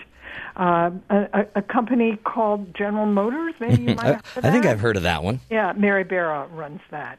Ellen Kullman, until recently the CEO of, of DuPont. Ginny Rometty, who is the CEO of IBM, another company wow. none of us, of course, have, have ever heard of. Denise Morrison, the chief executive of Campbell Soup. Anne Mulcahy, the former chief executive of Xerox. Again, all Man. these women were the first woman to be chief executive of these giant companies. And so it was just fascinating to, to hear not only their stories of what they are like as CEOs, but what I was mostly focused on is, you know, how they got started and how did they get there. Yeah, you. Um, I mean, when you name those, I mean, it sounds like women are are making some serious headway. But where where do they fit? How are they? How are they doing? Are, as far as equality in business? It's getting better, uh, but it's not really, you know, Yeah. we're not anywhere near parity either in the management suite or in the boardroom. Uh, a study was recently done for the Wall Street Journal uh, found that about 19% of the C-suite is now female Hmm. as of last fall, and that's up from about 17% in 2015. Among the biggest corporate boards, it's about one in five board members is a woman, and this yet I did a story just a week or so ago, and I looked at uh, over 70 companies that not only do not have a single woman on their boards of directors, but this analysis was done for me. They have not had a woman on their board every year for the last 10 years. Hmm. And again, some of those companies are ones that you know we do business with. You and I do business with. Yeah. Uh, which I'm sure you've heard of. Six Flags. Um, and they all have, you know, equally convincing, but not terribly convincing, uh, stories for why they don't have women on their boards. Is it? I mean, I, I guess is it is it just still cultural? Is it? I guess there's just still a bias. Well, there's something called unconscious bias, and some people call it second generation of gender bias. It is something that men and women both have. Uh, unconscious bias is simply how we navigate our environment. If we didn't know that a tree wasn't a tree, we'd walk into a lot of trees. but we also, because of unconscious bias, have expectations as to how we expect our leaders to behave. And we have kind of stereotypes as to what a woman should act like, True. excuse me, when she's a leader, and what men should act like. And we've talked about it on the show too, Joann. Like uh, when when a woman raises her voice, like Hillary Clinton got it all the time in her election, that she always sounds like she's screaming. That's probably the unconscious bias saying, "Yeah, that just sounds shrill." But but but women are just as guilty as having those unconscious Right? biases. No, right. as, as men, it's just kind of how we're raised. And in going around the country to talk about earning it, I'm doing a lot of appearances at business schools, and the big message I leave there is we need to do unconscious bias training at the undergraduate level. Frankly, it's already too late by the time you're a, a graduate student. Right. Well, I mean, because it, it is eh, being unconscious. It, we it's so subtle. We don't because none of us want would want to be biased, but we are. I mean, we might feel safer with. And and and in fact, at one point, I did a story about unconscious bias training, for uh, which I I went to one of these trainings for the Wall Street Journal, and I figured, okay, we're going to do little exercises about you know who do we think somebody is when we see a tall black man walking down the street, and we're all going to say an athlete, but that's not the kind Right. of biases they had us focus on. They said, okay, you've just gotten a resume from a job applicant, and you see they went to your alma mater. Are you going to put that resume at the top of the pile? Mm. And everybody said, "Well, yeah, of course, because I love my alma mater." And that person said, "Bingo, There you go. unconscious bias." And it's interesting because it, it does create a feeling, but the feeling's not accurate. Right? I mean, so it's like just because, oh, yeah, my alma mater, that creates a, a feeling, but the feeling doesn't mean that's the most, the best qualified person. Or someone who may feel that a male is a better president, you'll be safer with a male president or whatever. But the reality is the data doesn't bear it out. So we got to question our bias. I guess that you're saying training can help with that. I think so. At least the people who promote it. I mean, you'd think so, right? I mean, at least just awareness and, oh, yeah.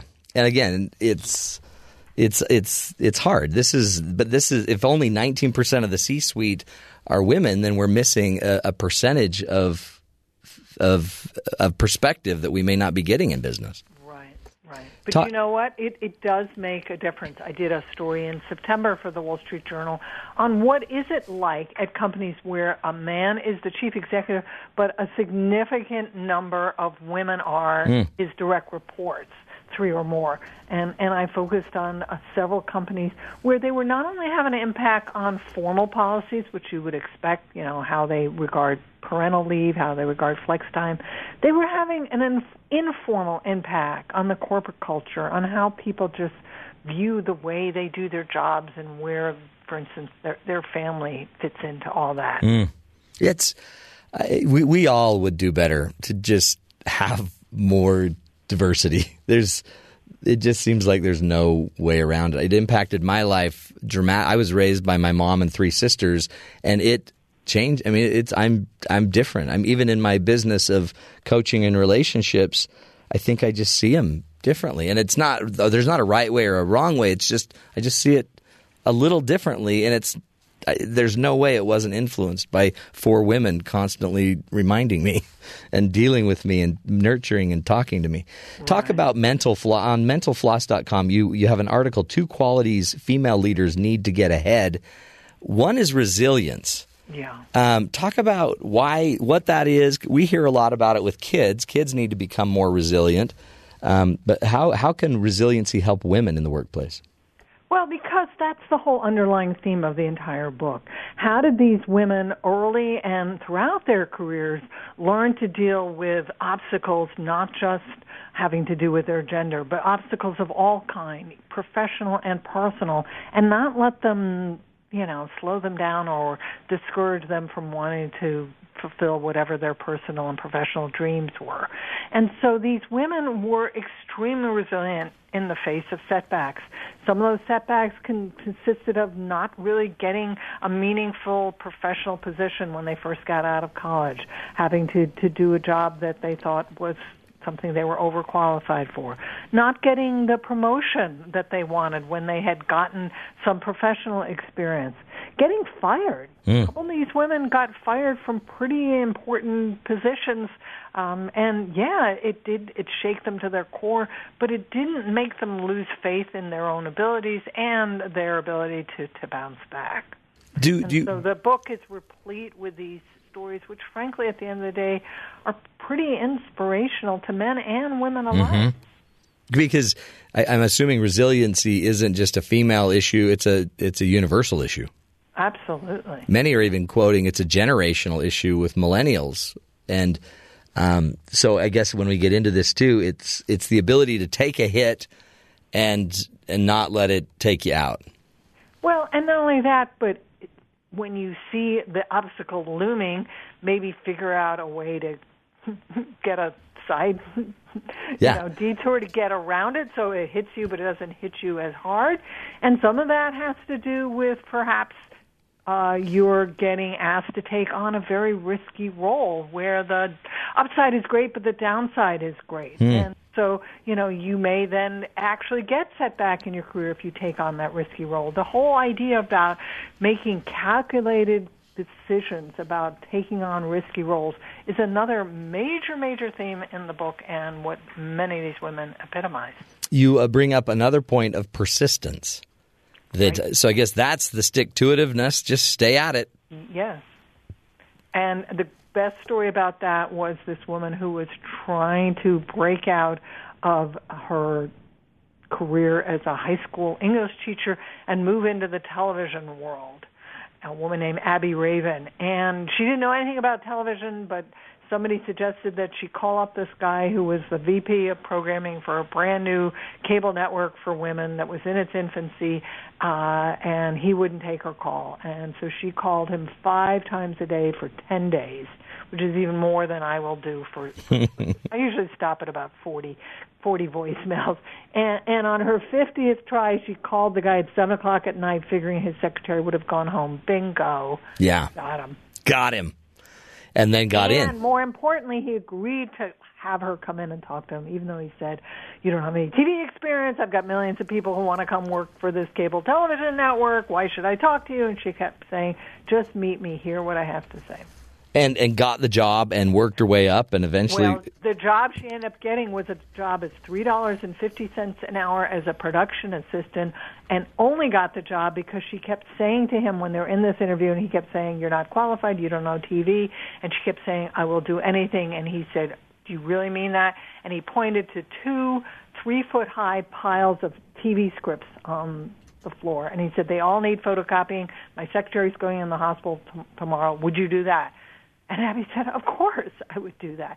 She comes back the next day, she's put on the payroll as a three dollar and fifty cent an hour production assistant, and thirteen years later she's chief executive of A and E Networks, Holy which cow. owns things like the History Channel.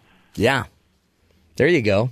Persistence. That's, per, that's persistence personified. That is A great. Great story in earning it. Mm, good stuff. Let's take a break, Joann. We're speaking with Joann Lublin, and she's the author of Earning It Hard Won Lessons from Trailblazing Women at the Top of the Business World. And Joann was among the first reporters at the Wall uh, female reporters at the Wall Street Journal, and done some pretty serious research here about uh, and principles that apply to all of us. Really, uh, who doesn't need more resiliency, resiliency, more persistence? We'll continue the discussion in just a minute. Stick with us. This is the Matt Townsend Show, helping you see the good in the world.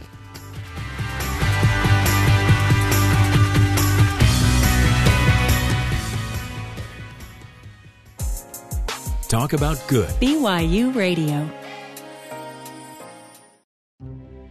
Get hit, rise up, repeat.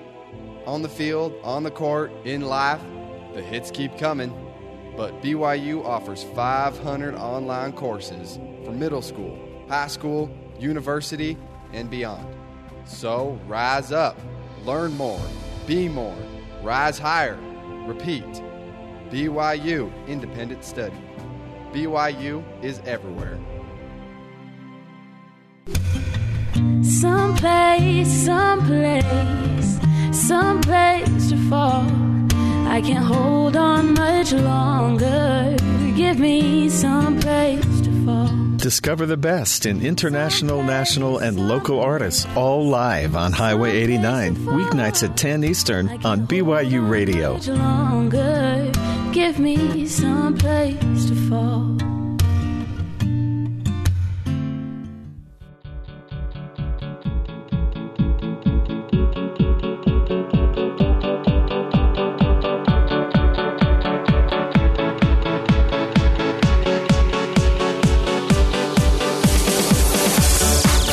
Welcome back, friends, to the Matt Townsend Show. Joining us on the phone, Joann Lublin, author of Earning It Hard Won Lessons from Trailblazing Women at the Top of the Business World. She um, is uh, spent is amongst the first female reporters at the Wall Street Journal and is really teaching us about trailblazing executive women and the lessons they learned. Joann, again, thanks for being with us. No problem. Happy to be chatting. One of the things I'm noticing, um, and it seems a theme, is this confidence. You, to to move up in business, you have to have confidence and self confidence. What advice do you give for women, and really, I guess, for all of us, to improve our self confidence as we go through these trials?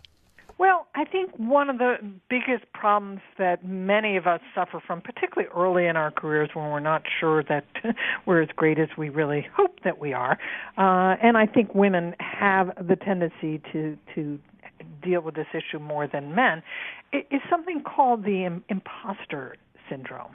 Mm. And the imposter syndrome basically says, you know, I'm really not as good as I think I am, or I got this job, but uh, I really didn't deserve it. Uh, perhaps I'm going to get exposed uh, as being not as really good as I am. And so it's really important uh, to be aware of that. And it's also very important to uh, kind of deal with it before it becomes a showstopper for you.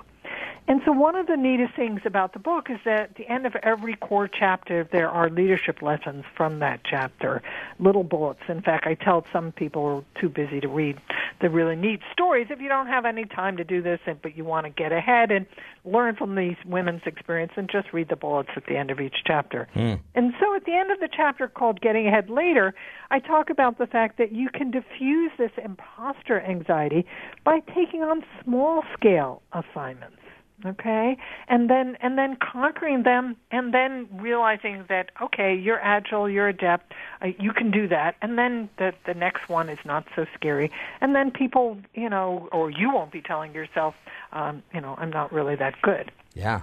Little little victories. Start obtaining these little victories, victories. and then they help you. Yeah, then they help you believe.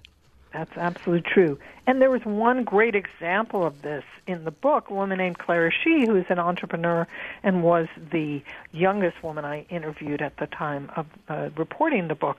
When when she went to Stanford, she was racked with this imposter uh, anxiety and uh, you know the, the imposter syndrome because she couldn't understand why everyone else was studying so much less than she was, uh, and she's majoring in computer science. It's, you know, real easy major. Okay, she graduates with a 4.0 grade point, higher than any other student completing a computer science major that year, and discovers that all these other students were just not getting as good grades as she was because they weren't studying as hard. Hmm. Amazing. Did you did you ever hear the story about Maya Angelou? Um, every time she would produce a new poem and produ- and and uh, and publish it, she t- she said terror would come over her as she as she thought she was going to be exposed as a fake and a fraud. Well, that's the imposter syndrome. There it is, huh? Yeah. I mean, and you can see how how you're raised um, as you know maybe a lesser seen as a lesser human or a lesser part of humanity. You might believe it eventually, Right. and then it keeps you from your great victories. Yep. Yep. Great insight. What other uh, what other things advice do you give um, women and really all of us in in life? And and what are some other lessons that come up in the book? Well, another lesson that comes up in the book is that it's not only important to be a resilient leader, it's not only important to be a persistent leader, but it's also really important to be an empathetic. Mm. We need more of that. Yeah, we do. Uh, and it's another very common trait among many of the women um, that I interviewed. Um, and, you know, the empathetic leaders, again, it's not something you're born with. Uh, it's something that you have to learn. And, and I've actually written career columns about um, the importance of being an empathetic leader for men and women alike, and and why that seems to be the model that many companies now are are looking for. Um, but but again, it's not something necessarily that you can just assume that's the way you're going to behave. You Right. got to work at it. And I guess you can't assume it's a female trait or a male trait, except except it seems like uh, companies are becoming more empathic. I mean, uh, Empathetic, yeah. Uh, yeah, because I do it all the time. I, I teach uh, corporate, uh, uh, do corporate corporate consulting, and when you walk in, we're now teaching communication skills and conflict resolution skills and how to take the place of other and things that you know 50 years ago weren't in the training. Mm-hmm, mm-hmm. So something's happening, and it seems like it's um, it's elevating all of us. Well, we can only hope, right? Yeah, there's you got to have some hope. Have you seen the new movie out, um, Hidden Figures? I have, and I've been recommending it to every person I meet on the planet. Let me tell you Yeah. why.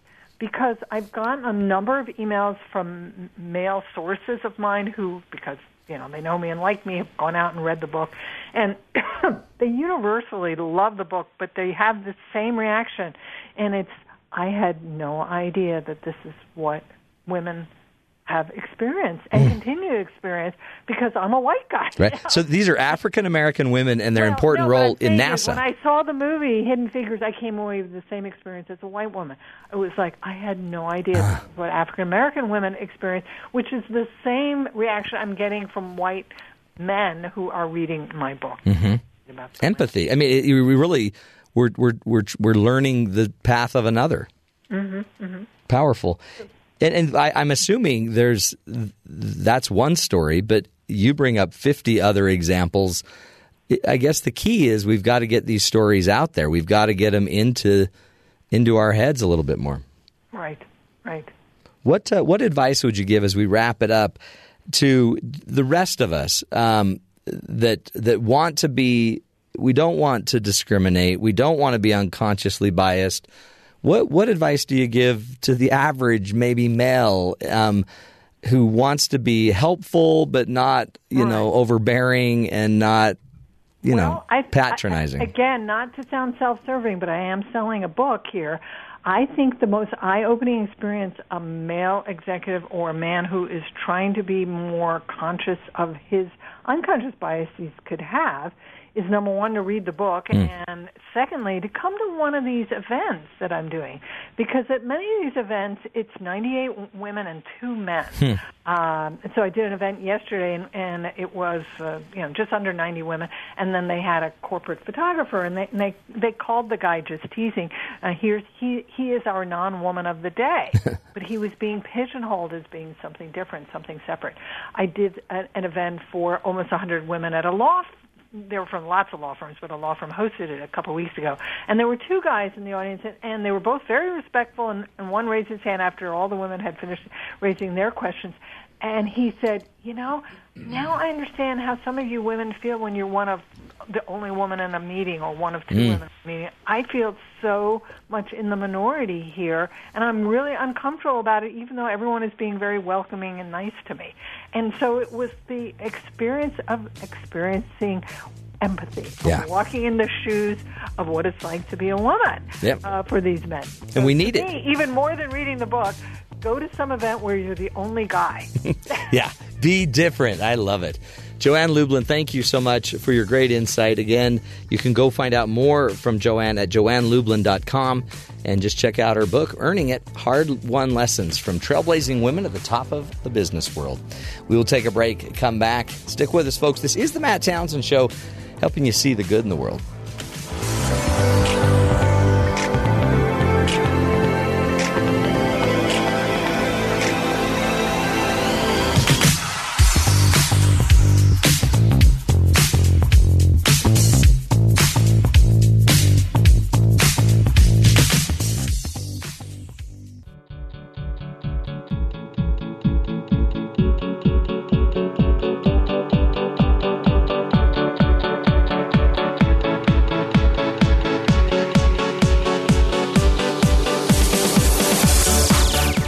Welcome back, friends, to the Matt Townsend Show. Joining us on the phone, Joann Lublin, author of Earning It Hard Won Lessons from Trailblazing Women at the Top of the Business World.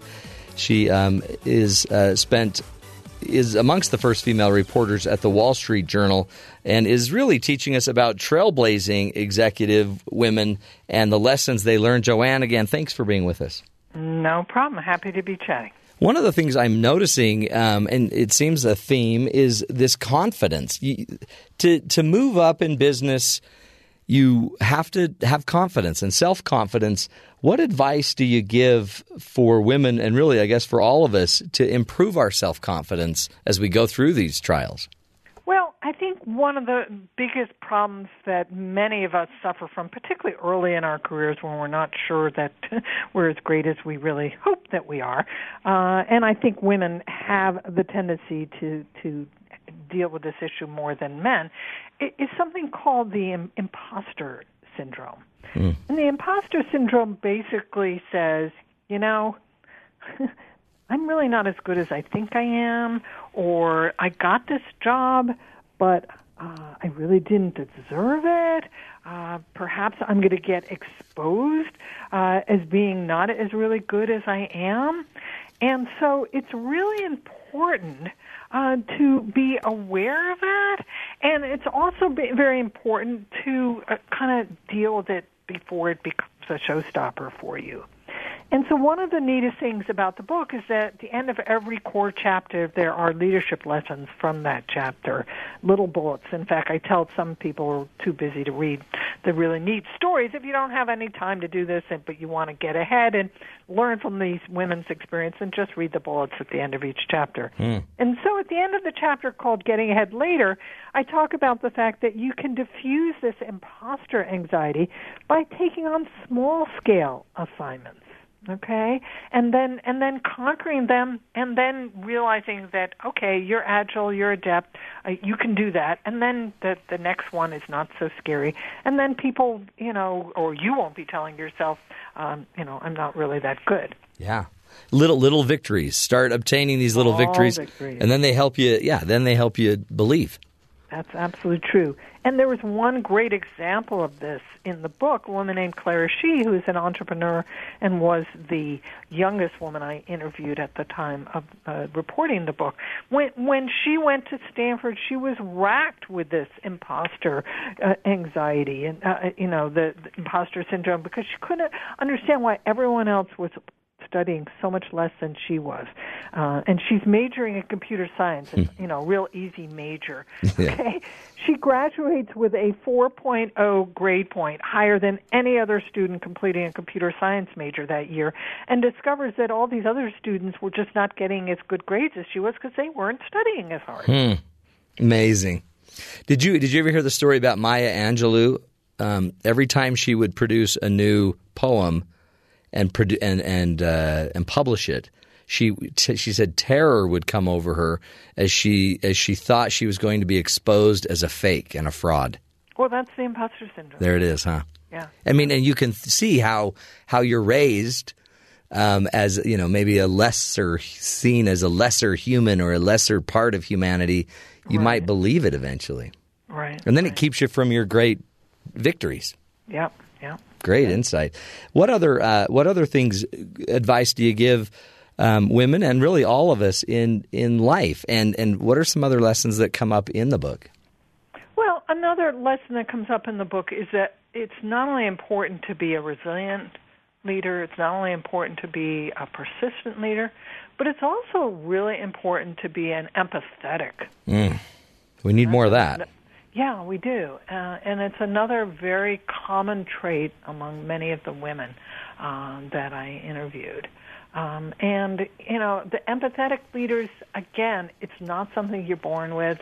Uh, it's something that you have to learn. And, and I've actually written career columns about um, the importance of being an empathetic leader for men and women alike, and and why that seems to be the model that many companies now are are looking for. Um, but but again, it's not something necessarily that you can just assume that's the way you're going to behave. You Right. Got to work at it. And I guess you can't assume it's a female trait or a male trait, except except it seems like uh, companies are becoming more empathic. I mean, uh, Empathetic, yeah. Uh, yeah, because I do it all the time. I, I teach uh, corporate, uh, uh, do corporate corporate consulting, and when you walk in, we're now teaching communication skills and conflict resolution skills and how to take the place of other and things that you know 50 years ago weren't in the training. Mm-hmm, mm-hmm. So something's happening, and it seems like it's um, it's elevating all of us. Well, we can only hope, right? Yeah, there's you got to have some hope. Have you seen the new movie out, um, Hidden Figures? I have, and I've been recommending it to every person I meet on the planet. Let me tell you Yeah. why.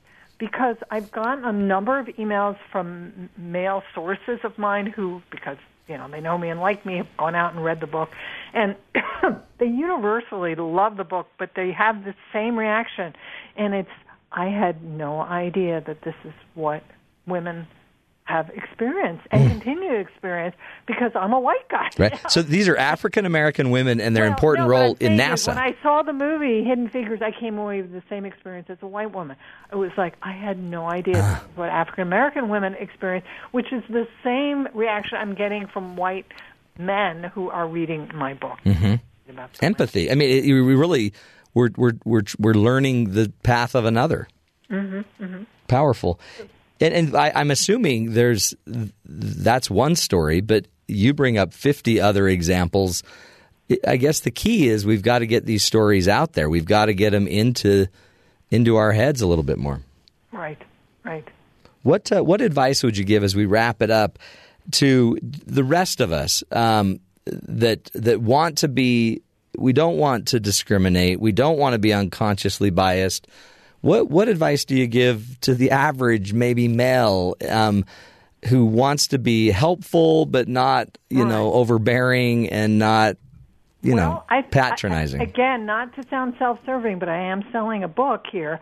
I think the most eye-opening experience a male executive or a man who is trying to be more conscious of his unconscious biases could have is number one to read the book and secondly to come to one of these events that I'm doing. Because at many of these events it's 98 women and two men. Um, and so I did an event yesterday, and, and it was uh, you know just under 90 women, and then they had a corporate photographer, and they and they, they called the guy just teasing. Uh, here's he he is our non-woman of the day, but he was being pigeonholed as being something different, something separate. I did a, an event for almost 100 women at a law they were from lots of law firms, but a law firm hosted it a couple of weeks ago.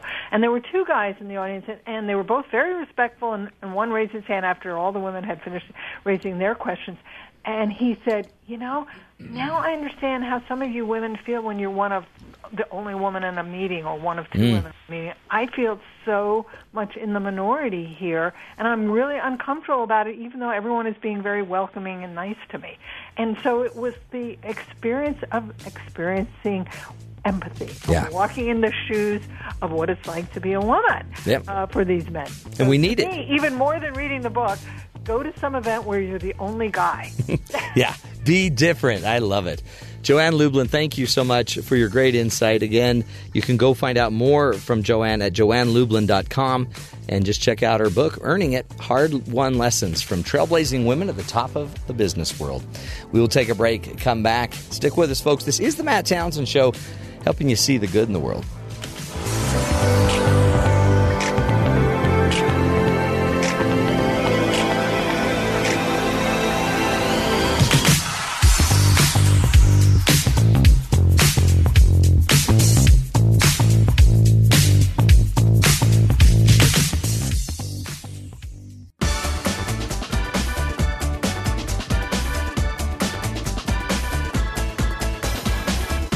Welcome back, friends, to the Matt Townsend Show.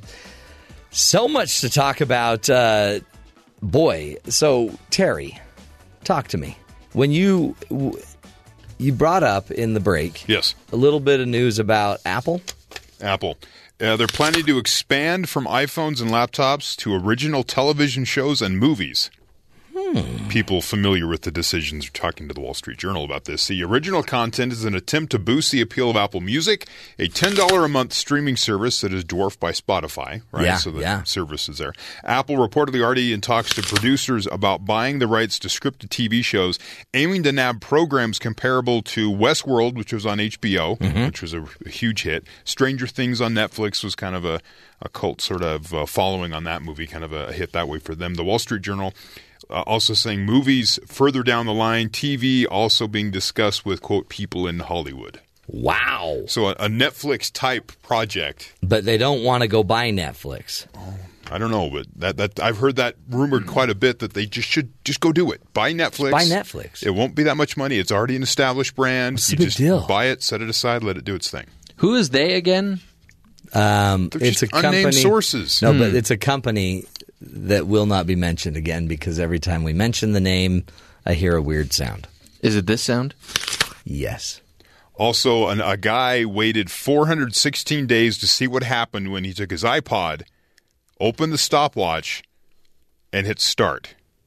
He wanted to see what happened when it passed 9,999 hours. What happened? It rolled over to 10,000 hours. 10,000 hours. Isn't that a song? 10,000. No, no, no, no, no. 600 hours. Yeah. Yeah, that was it. That was brought by the Matt Townsend. So he, he had a video. Empty music. He had a video Empty of the music. moment when it rolled over, and it just kept going.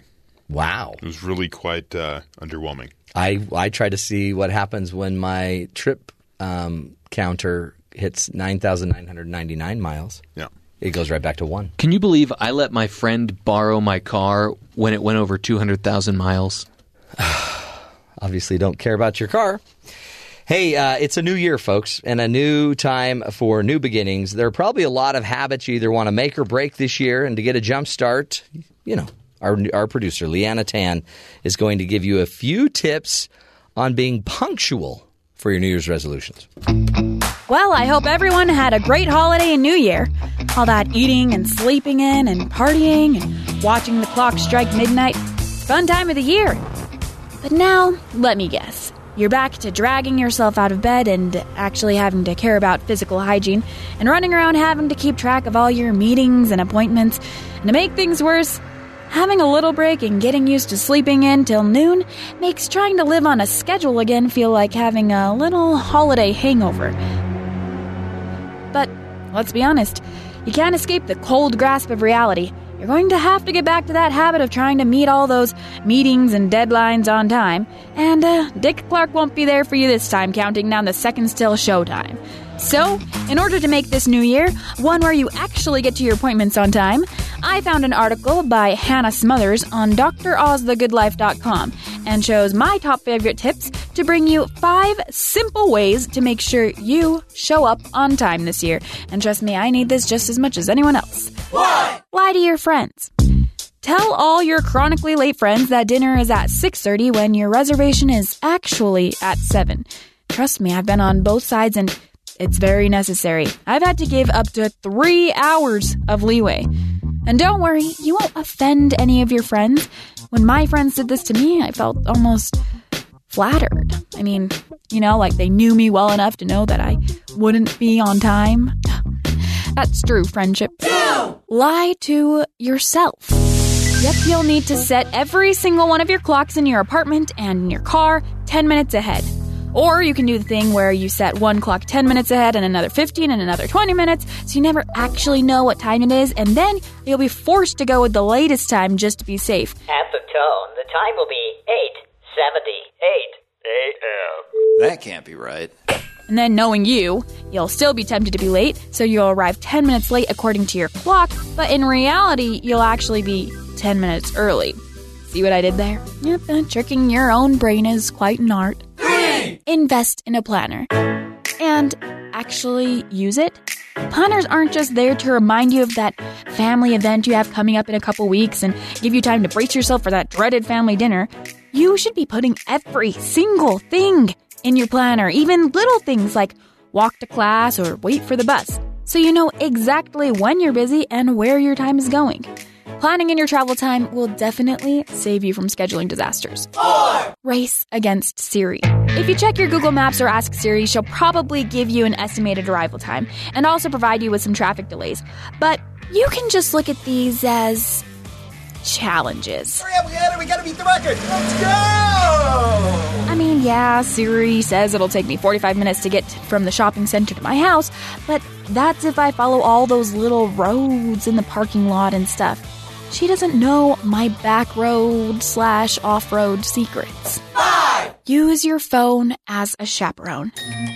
I've had to learn this in college as I've had the desire to go to every little party or social event knowing that I had a pile of homework waiting for me on my bed. So all you've got to do is give yourself a time limit, set an alarm for that time, and then when you're at a party and in the middle of a conversation, your phone will go off and remind you to get back to the cold, harsh realities of life. But it is an easy way to slip out because you can just act like it's a really important phone call and that you have to step out of the room to answer it. Oh, hey, sorry guys, I gotta take this. My pet cow died. You're welcome. Yeah. So there you go.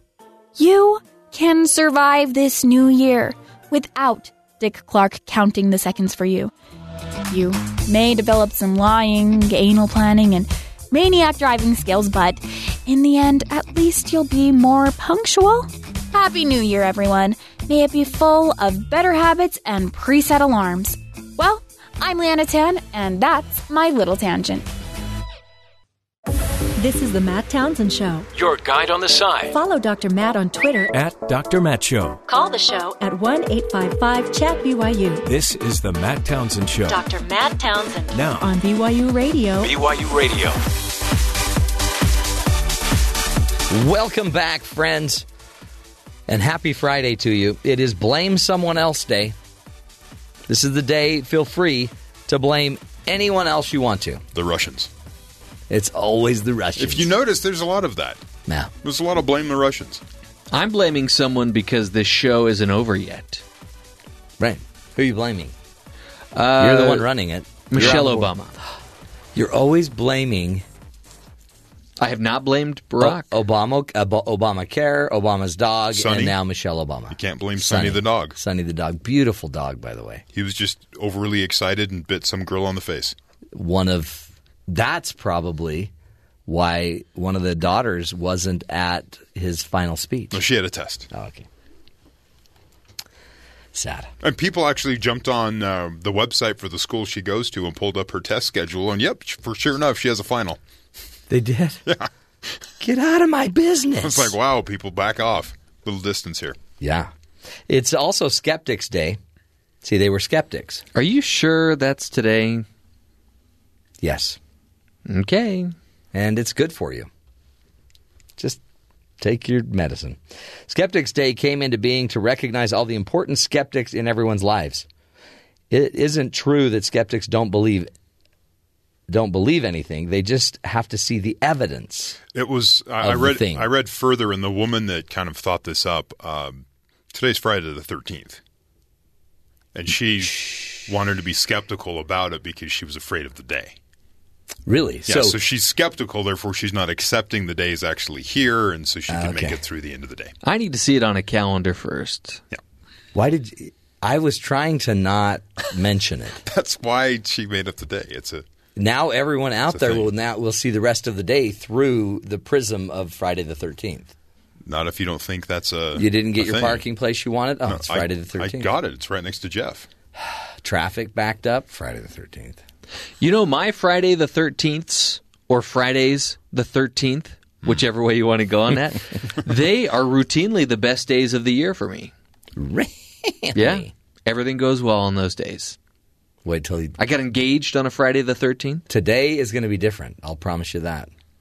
I bet you Monday we will have a story about how this Friday the Thirteenth didn't quite turn out as positive for you. As long as I don't attempt to do anything handy around the house, hmm. Like plug in something, Yeah. Why don't you do some electrical work? I'm going to be okay. I always love that thought when you're doing some electrical work. Like, should I shut off the power? There's that Nah, thought. I'll be okay. You know what? I'll just I'll touch it quickly. Yeah.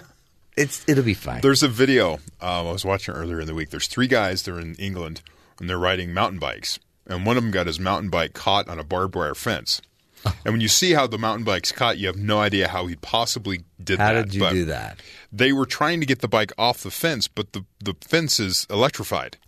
so as they're touching the bike, they're being electrocuted, and they're laughing about it. There's language and stuff because they're like ah, but they're trying to stick like sticks through the spokes and lift the tires as they're getting electrocuted. Hey Jerry, come get my bike off this fence. The Fun new watch. guy. Hey, I saw that video too. I think it was um, Steve McQueen was was trying to get away from the Nazis, No, and so he tried to hop some barbed wire fences I don't remember that one. on his motorcycle.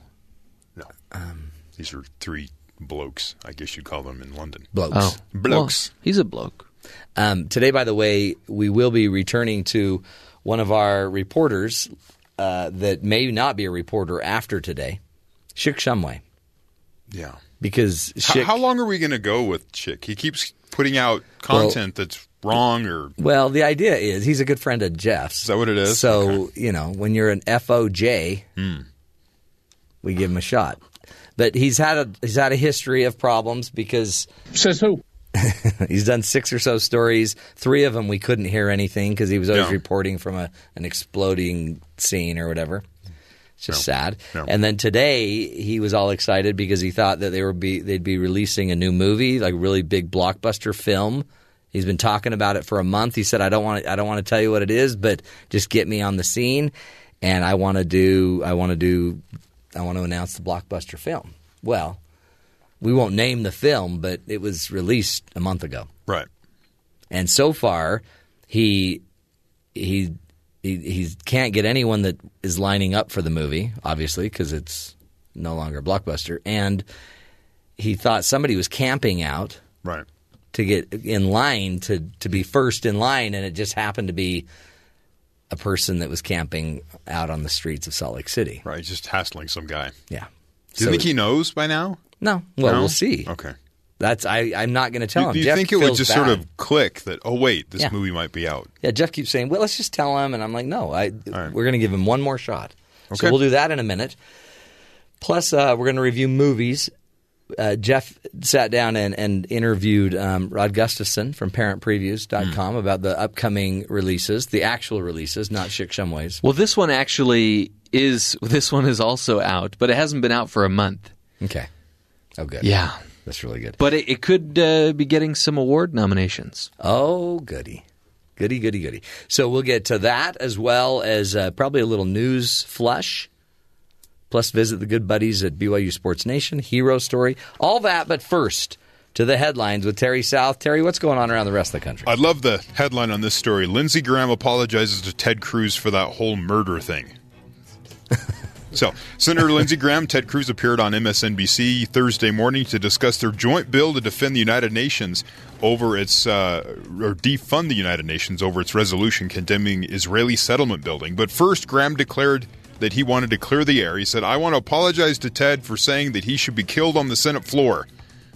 Their chummy Wow. demeanor should be surprising to, or should be surprising to anyone who's followed last year's race. Here's some of the things that uh, Lindsey Graham has said. He, in addition to joking about Cruz's murder during a congressional dinner last February, Graham has called Cruz a political opportunist, labeled his Syria policy ideas the dumbest ever, and said the Texas senator has been just as wrong as Obama, if not worse. When asked whom he would support for president, Donald Trump or Cruz, Graham said the decision was akin to being shot or poisoned. And then Graham did finally endorse Cruz. He said, but only as a way to stop Trump. There you go. And then Lindsey Graham was still shot. So sorry for the whole murder thing. Trump won. Yeah. sorry, sorry. I said I wanted to kill you. President Donald, uh, elect Donald Trump's presidential inaugural committee has raised 90 million in private donations for the festivities surrounding Trump taking the presidential oath of office, a record amount, twice the 43 million that President Obama's inaugural committee raised in 2013. It's not clear where that money will go, especially since the inaugural planners say he wants to emphasize a soft sensuality and avoid a circus-like atmosphere at the inauguration. Obama's 2009 inauguration had 10 balls, huge crowds, lots of A-list talent, didn't cost the 55 million that Obama raised for it. Trump has only 3 balls planned. But now, what I heard, Yes. ninety million dollars, 90 million. three Trumps planned, all at the Trump Hotel in well, D.C. Maybe, and then the money just goes back to him. Weird. Right? That's weird how It's that worked weird out. how it works. Hmm. But yeah, so the the uh, the the planners said that they're they're going for a soft sensuality. Yeah. As kind of the the feeling for the inaugurations. Why did that just give me the chills? I don't know. I read that and it's like, all right. We'll just go with, with what they're saying. President Obama on Thursday ended the wet foot, dry foot policy that allows Cubans who reach United States soil to stay and automatically have the chance to become eligible for American residency. Those who were picked up at sea were sent home.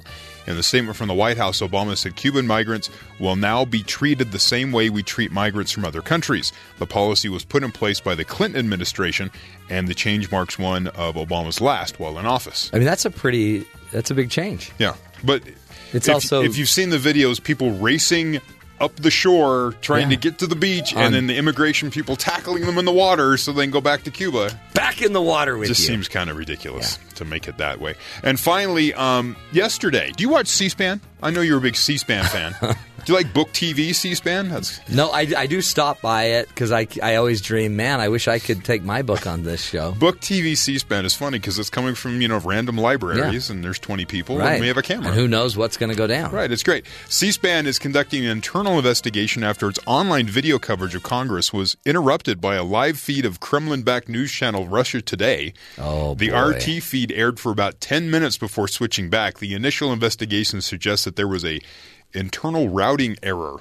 Because apparently they monitor RT in their control rooms. Yeah. Maybe someone flipped a switch and put the wrong feed on. Were the Russians behind it? That's what that was the initial Twitter conspiracy theory. So Because you know Russia, I've heard. In fact, Putin's been quoted on this many times.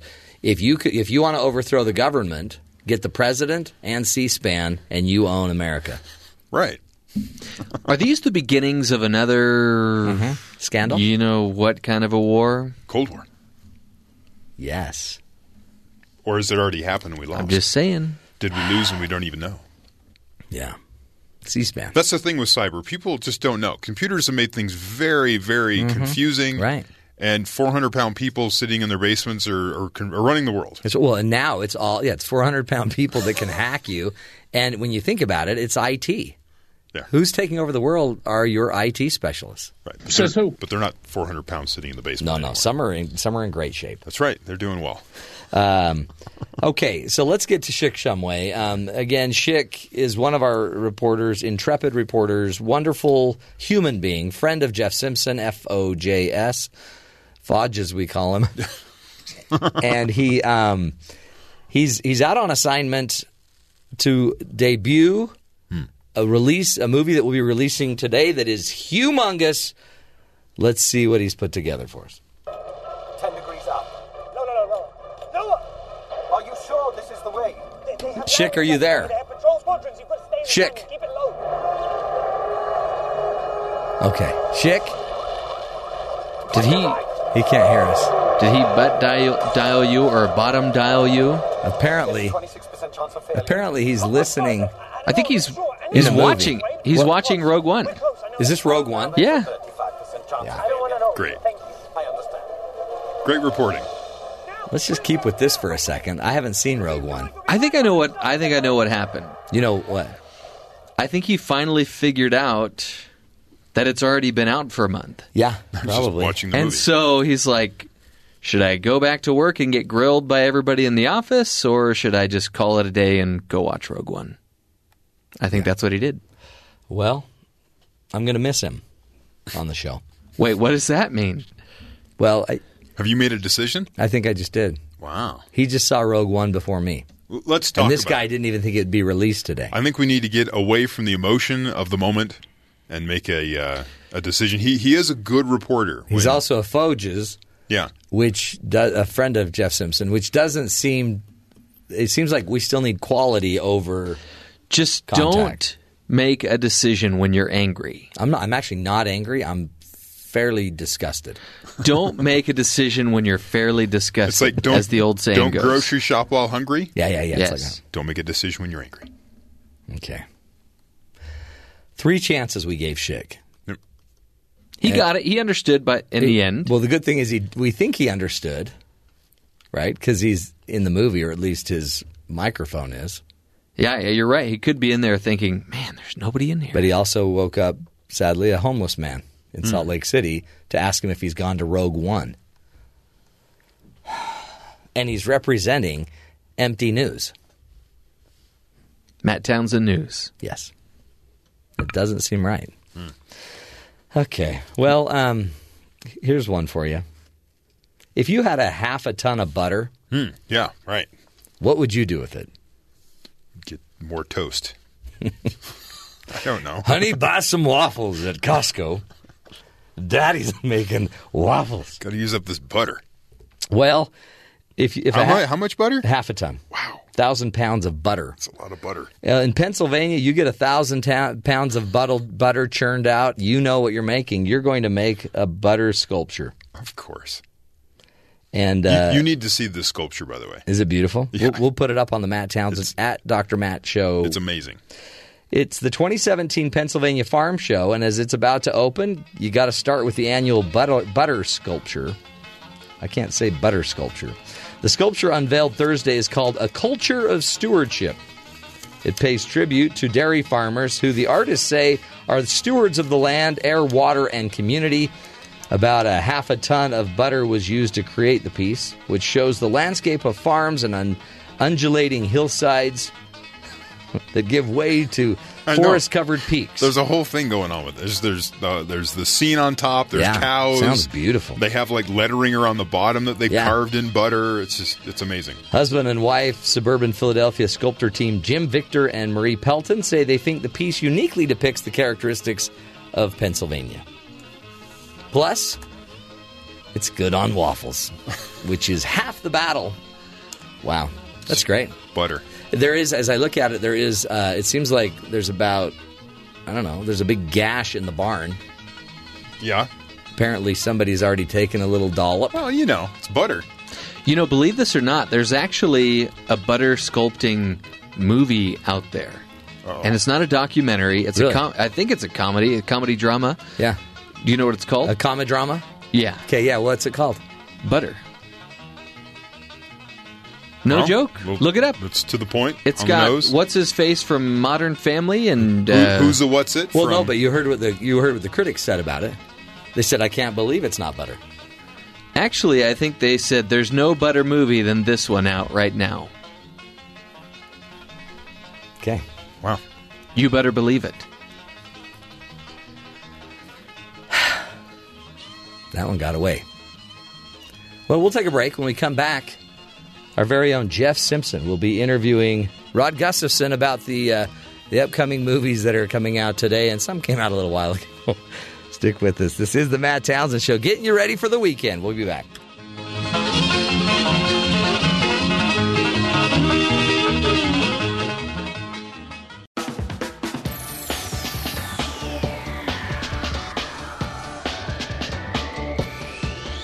Welcome back to the Matt Townsend Show. This is Jeff Simpson covering this segment uh, because, uh, let's face it, I think I like I think I like movies more than Matt does, and it is Friday.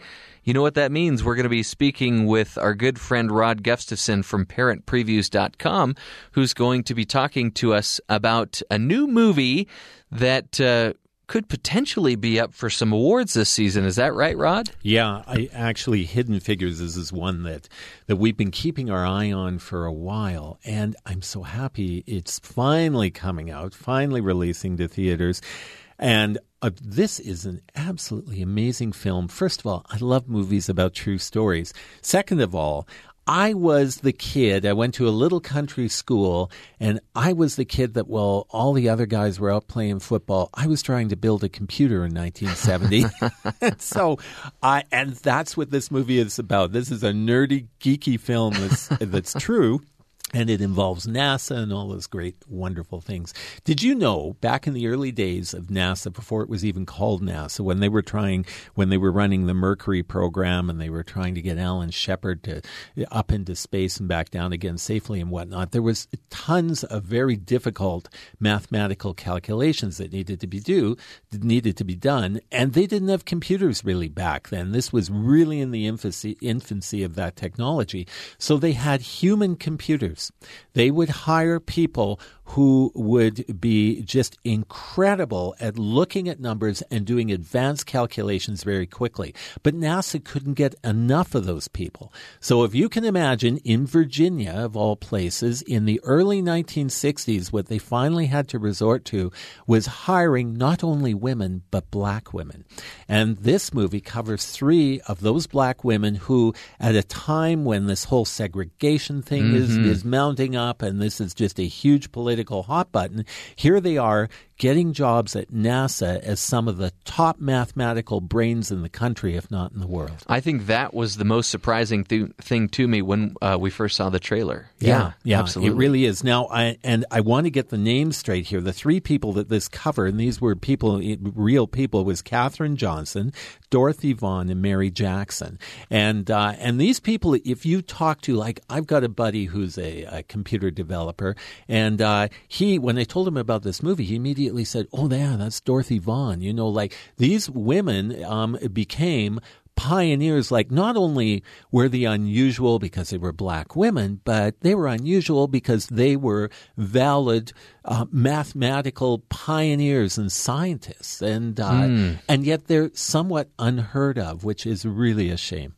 Yeah, and so this movie is rated PG 13. No, actually, I told you wrong. This movie's PG. Really? Yeah, this is a PG oh. movie, which is even more amazing to get a PG movie about a, a serious topic like this. And, but yeah, this movie, you could easily show this movie to an eight year old and it's a very inspiring film. And uh, and it also, I mean, it does a number of things. I like movies that do lots of things. It'll inspire them, first of all, in that STEM area right now that's so popular science and technology, engineering, and all that.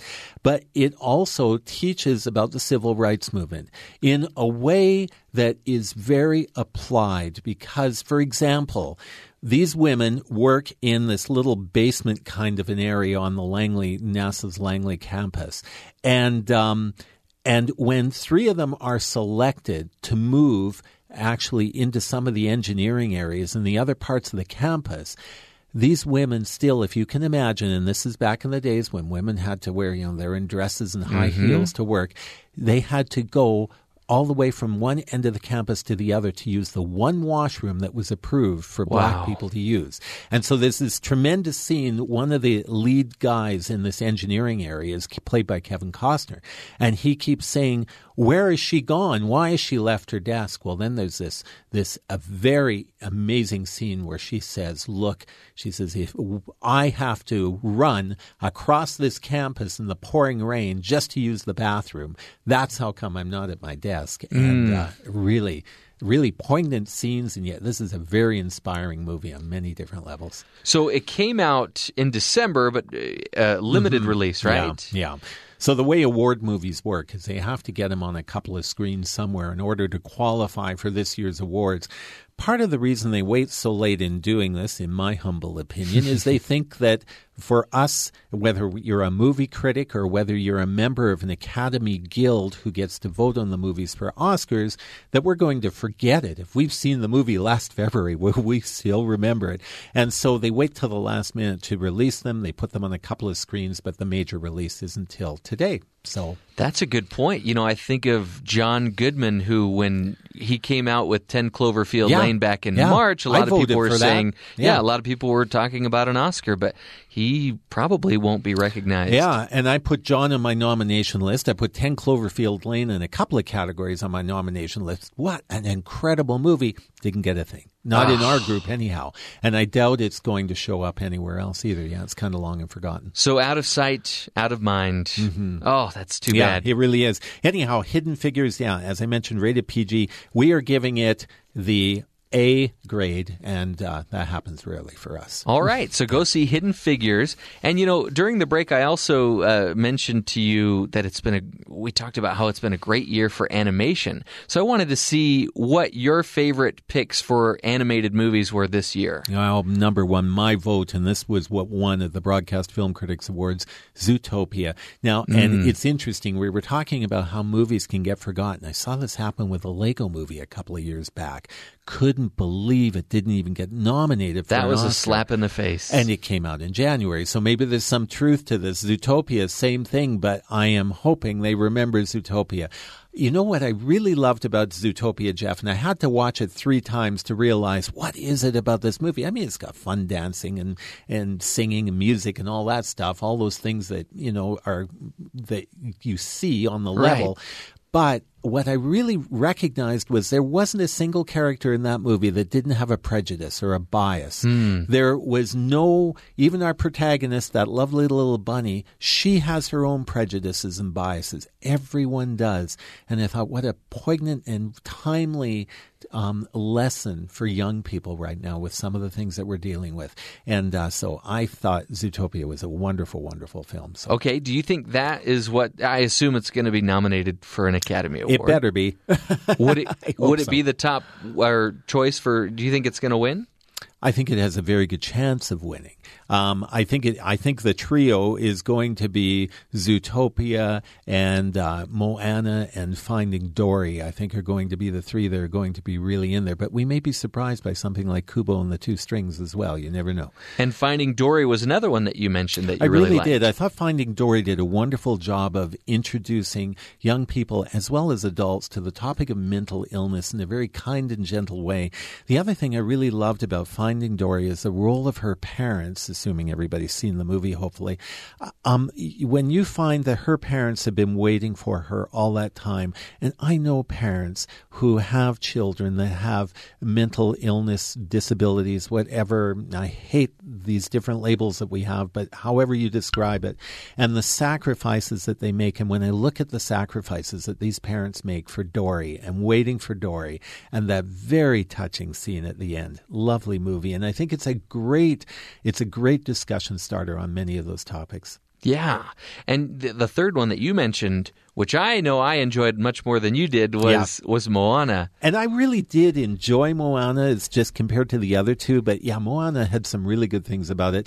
Uh, as we have discussed, you know, the female, um, uh, we have the strong female protagonist, which is becoming very popular in Disney films, but not at the expense of males, which was Right. something that I really appreciated. And then there's Dwayne Johnson, who just does a marvelous job of playing that that character who is funny, yet at the same time he's trying to be strong and tough. And uh, Dwayne has really figured out comedy in that regard. He really has. Yeah.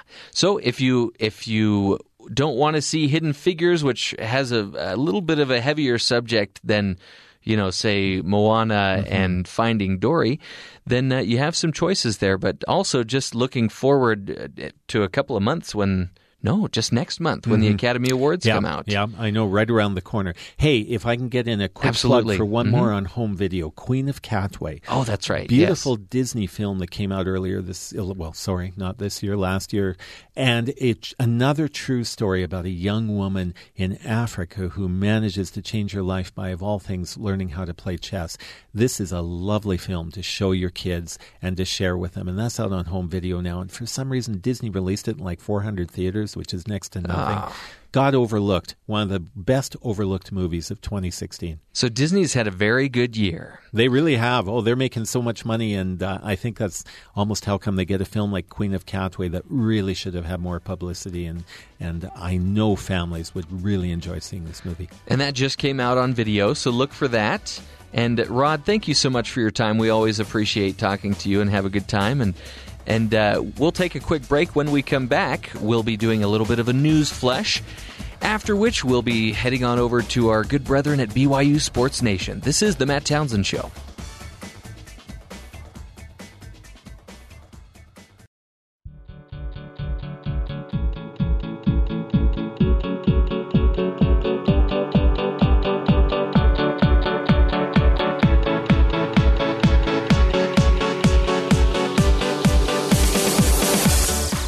Welcome back, friends. You know, uh, a lot of news this week.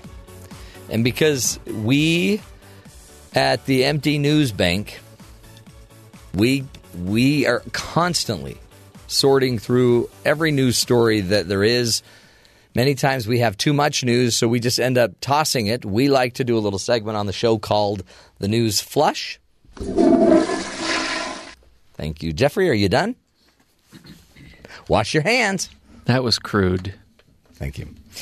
And uh, as part of the news flush, we just throw out news stories that we had we had uh, acquired, and n- now that we're not going to use them, we just are going to do a quick review and then flush that bad boy. Terry will start as always. The iconic Monopoly board game is getting a new set of playing pieces, and you can vote on whether you want the hashtag symbol or the kissy face emoji to be one of those new game tokens.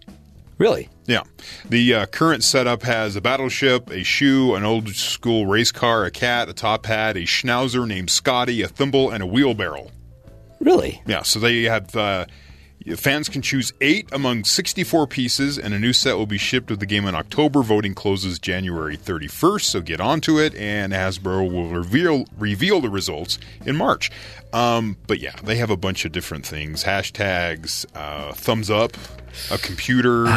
they want to have so more modern. Well, what is the modern symbol of today? I don't know. Hmm. So there's 64 options. You can go check it out on their website, but it seems I don't know why, why mess with something that's that's working. Well, they have the they and they have like uh, themed versions of the Monopoly game, and they change the the tokens for that. So are they getting rid of the dog or the top hat? It doesn't say they're replacing. It says Hmm. they're adding two. Um, it's only so much room. Yeah, there, there's, it, it, it's going to create a, it's going to create a big battle, and because I don't know what what device do you pick? I don't know. You can get rid of the wheelbarrow. Someday, remind me to tell you the wheelbarrow story, where I about broke my neck. Tell us the wheelbarrow story. Well, someday. Someday. Well, today is someday. Not the day he was hoping you would ask him, though. Oh, I see. Yeah. I might have to tell you because I can't choose between my many, many, many, many stories. Just grab one. You're going to flush it anyways. Um. Oh wait a minute. Oh yeah, Jeffrey. Wait a minute. Flush that bad boy. Um. Okay, I can't find the story, but I read it today. A surgeon, a little girl had her teddy bear torn, and as, and she took it to a friend that's a surgeon, and the surgeon performed surgery on her bear, and stitched it up for her. I can't find the story. Thank you. It was great. So flush it. School was canceled Tuesday for St. Charles East High School in uh, St. Charles, Illinois. The suburban high school was closed uh, on early on Monday. According to WGN TV, it all started over the weekend when 10 out of 14 players on the boys' varsity, basketball team fell sick and couldn't play in Saturday night's game. A spokesman for the district says it would learn that multiple students across the sports teams were ill. That's uh, the, when the principal of the school sent out an email to parents explaining the situation, asking if any of their children were ill, and the response, he says, was overwhelming. It wasn't until Monday they learned the full scope of the illness. On Monday morning, 800 out of 2,500 students at the school were absent. Wow. They're homesick. Or so they say. And they're saying that they believe the suspect is norovirus, a commonly a common and highly contagious stomach bug, as student symptoms were consistent with the illness. And so like they're saying like the CDC writes that anyone can get norovirus from an infected person, contaminated food or water or by touching contaminated surfaces. It's pretty common sense uh, approach to preventing it is simply to wash your hands. So apparently they don't wash their hands thoroughly enough at Mm. uh, at this high school. Oh my heavens! 800 kids sick. Wow, kids, wash your hands. Really flush. Or you'll be flushing it. Um, here's a crazy one: Is rinsing your mouth after you brush your teeth wrong? I've heard yes, because you're washing away all the fluoride and all the stuff the toothpaste is trying to do. Okay, this is my story. I'm sorry, I'm just saying what I've known, I've heard. According to the Center for Disease Control, half of Americans age 30 and older have some form of gum disease. That's one uh, out of every two people. Now, here's the problem it may be because you're not using the right oral hygiene. Apparently, when you brush your teeth, um, most of us are used to rinsing our mouths out after finish after we finish brushing. It's the natural last step, right? Because you don't want all those chemicals on your teeth, and then you don't want to ingest them because then you'll be sick like these kids. Right. Well, apparently, if you rinse with water immediately after brushing your teeth, you essentially are rinsing away all of the benefits of fluoride. So you're saying brush your teeth, don't use water to rinse your mouth out. Go, I'd get a diet beverage, maybe some, you know, cherry Coca Cola. So also don't use the mouthwash after you've wa- brushed no. your teeth? You want to you what by uh, what you really want to do is you want to l- leave it in there. It's- Now, if you're afraid you're going to get sick, you're not. But if you have to rinse, then just put water in your mouth and swish it around, create a slurry. They say, ew, and and then spit it out. It would be better if you just spit out what was in your mouth and then didn't do anything else. Walk away. Walk away. See, and breathe through your mouth so as to dry the fluoride. Last night I did use mouthwash after I brushed my teeth, but it was only because I discovered I had used my wife's toothbrush by mistake. Well, hopefully she's not listening. She's the one that told me. Okay. Okay. A little too much information brought to you by Jeff Simpson and the Simpson family. Flush it. This year's uh, Super Bowl will be on the Fox network, just Yeah. so you can make I- your I- I'm plans already, yeah, accordingly. just setting my um, they're selling recorder. digital only advertising packages for next month's game for as much as seven hundred thousand dollars for a thirty second spot. Wow! But most advertisers uh, they're not buying both online and TV spots. Network officials told. Uh, actually, they are buying both. So most are buying both, so they get some sort of package deal. Mhm. But if you're just buying online, it's seven hundred thousand for thirty seconds. For the TV spot, a thirty second spot is five million or more, depending on what you want to do with it. Man. Why do. Let's just not buy any. I don't know, but yeah, Uh, wouldn't that be great? You had your own TV spot. You Oh, yeah. right in the middle of it. Hi, I'm Matt Townsend. Right. Hey, um, flush it. Yeah. Where do you think's the most painful place to get stung by a bee sting? Wow. On the nose. Currently, apparently on coach.9.com, there's there's uh, there's quite a few places. The shin. They tested out. They gave access. Scientists did bees access to 25 different parts of his body to then find out which one is is the most painful. And There's a variety, and I can't mention half of them why'd you bring it up? because it's just hilarious. You can't do the story. Um, but apparently, the nose and the lip, Yeah. very painful. The upper lip is a very close Sensitive area, second. yeah. And this man also had allergies to bees, right? Yeah. He's no longer with us. uh, the humble nostril was the most sensitive place to be attacked by a bee. So when a bee, if you if you are attacked by a lot of bees, cover your nostril and your upper lip. That was second. By the way, even more painful, those two, than uh, your private areas of your body, than your eyeball. Your eyeball. Close your eyes for Close your eyes, sakes. too, yeah. Anyway, crazy news. Flush them all, folks. Flush them all. We will take a break when we come back. We'll visit the good brethren from BYU Sports Nation, find out what's coming up on their show in about 13 minutes. I also want to find out about uh, what they think about the Chargers moving to LA. Seems like blasphemy to me. Stick with us, folks. This is the Matt Townsend Show, helping you get to the weekend. We'll be back.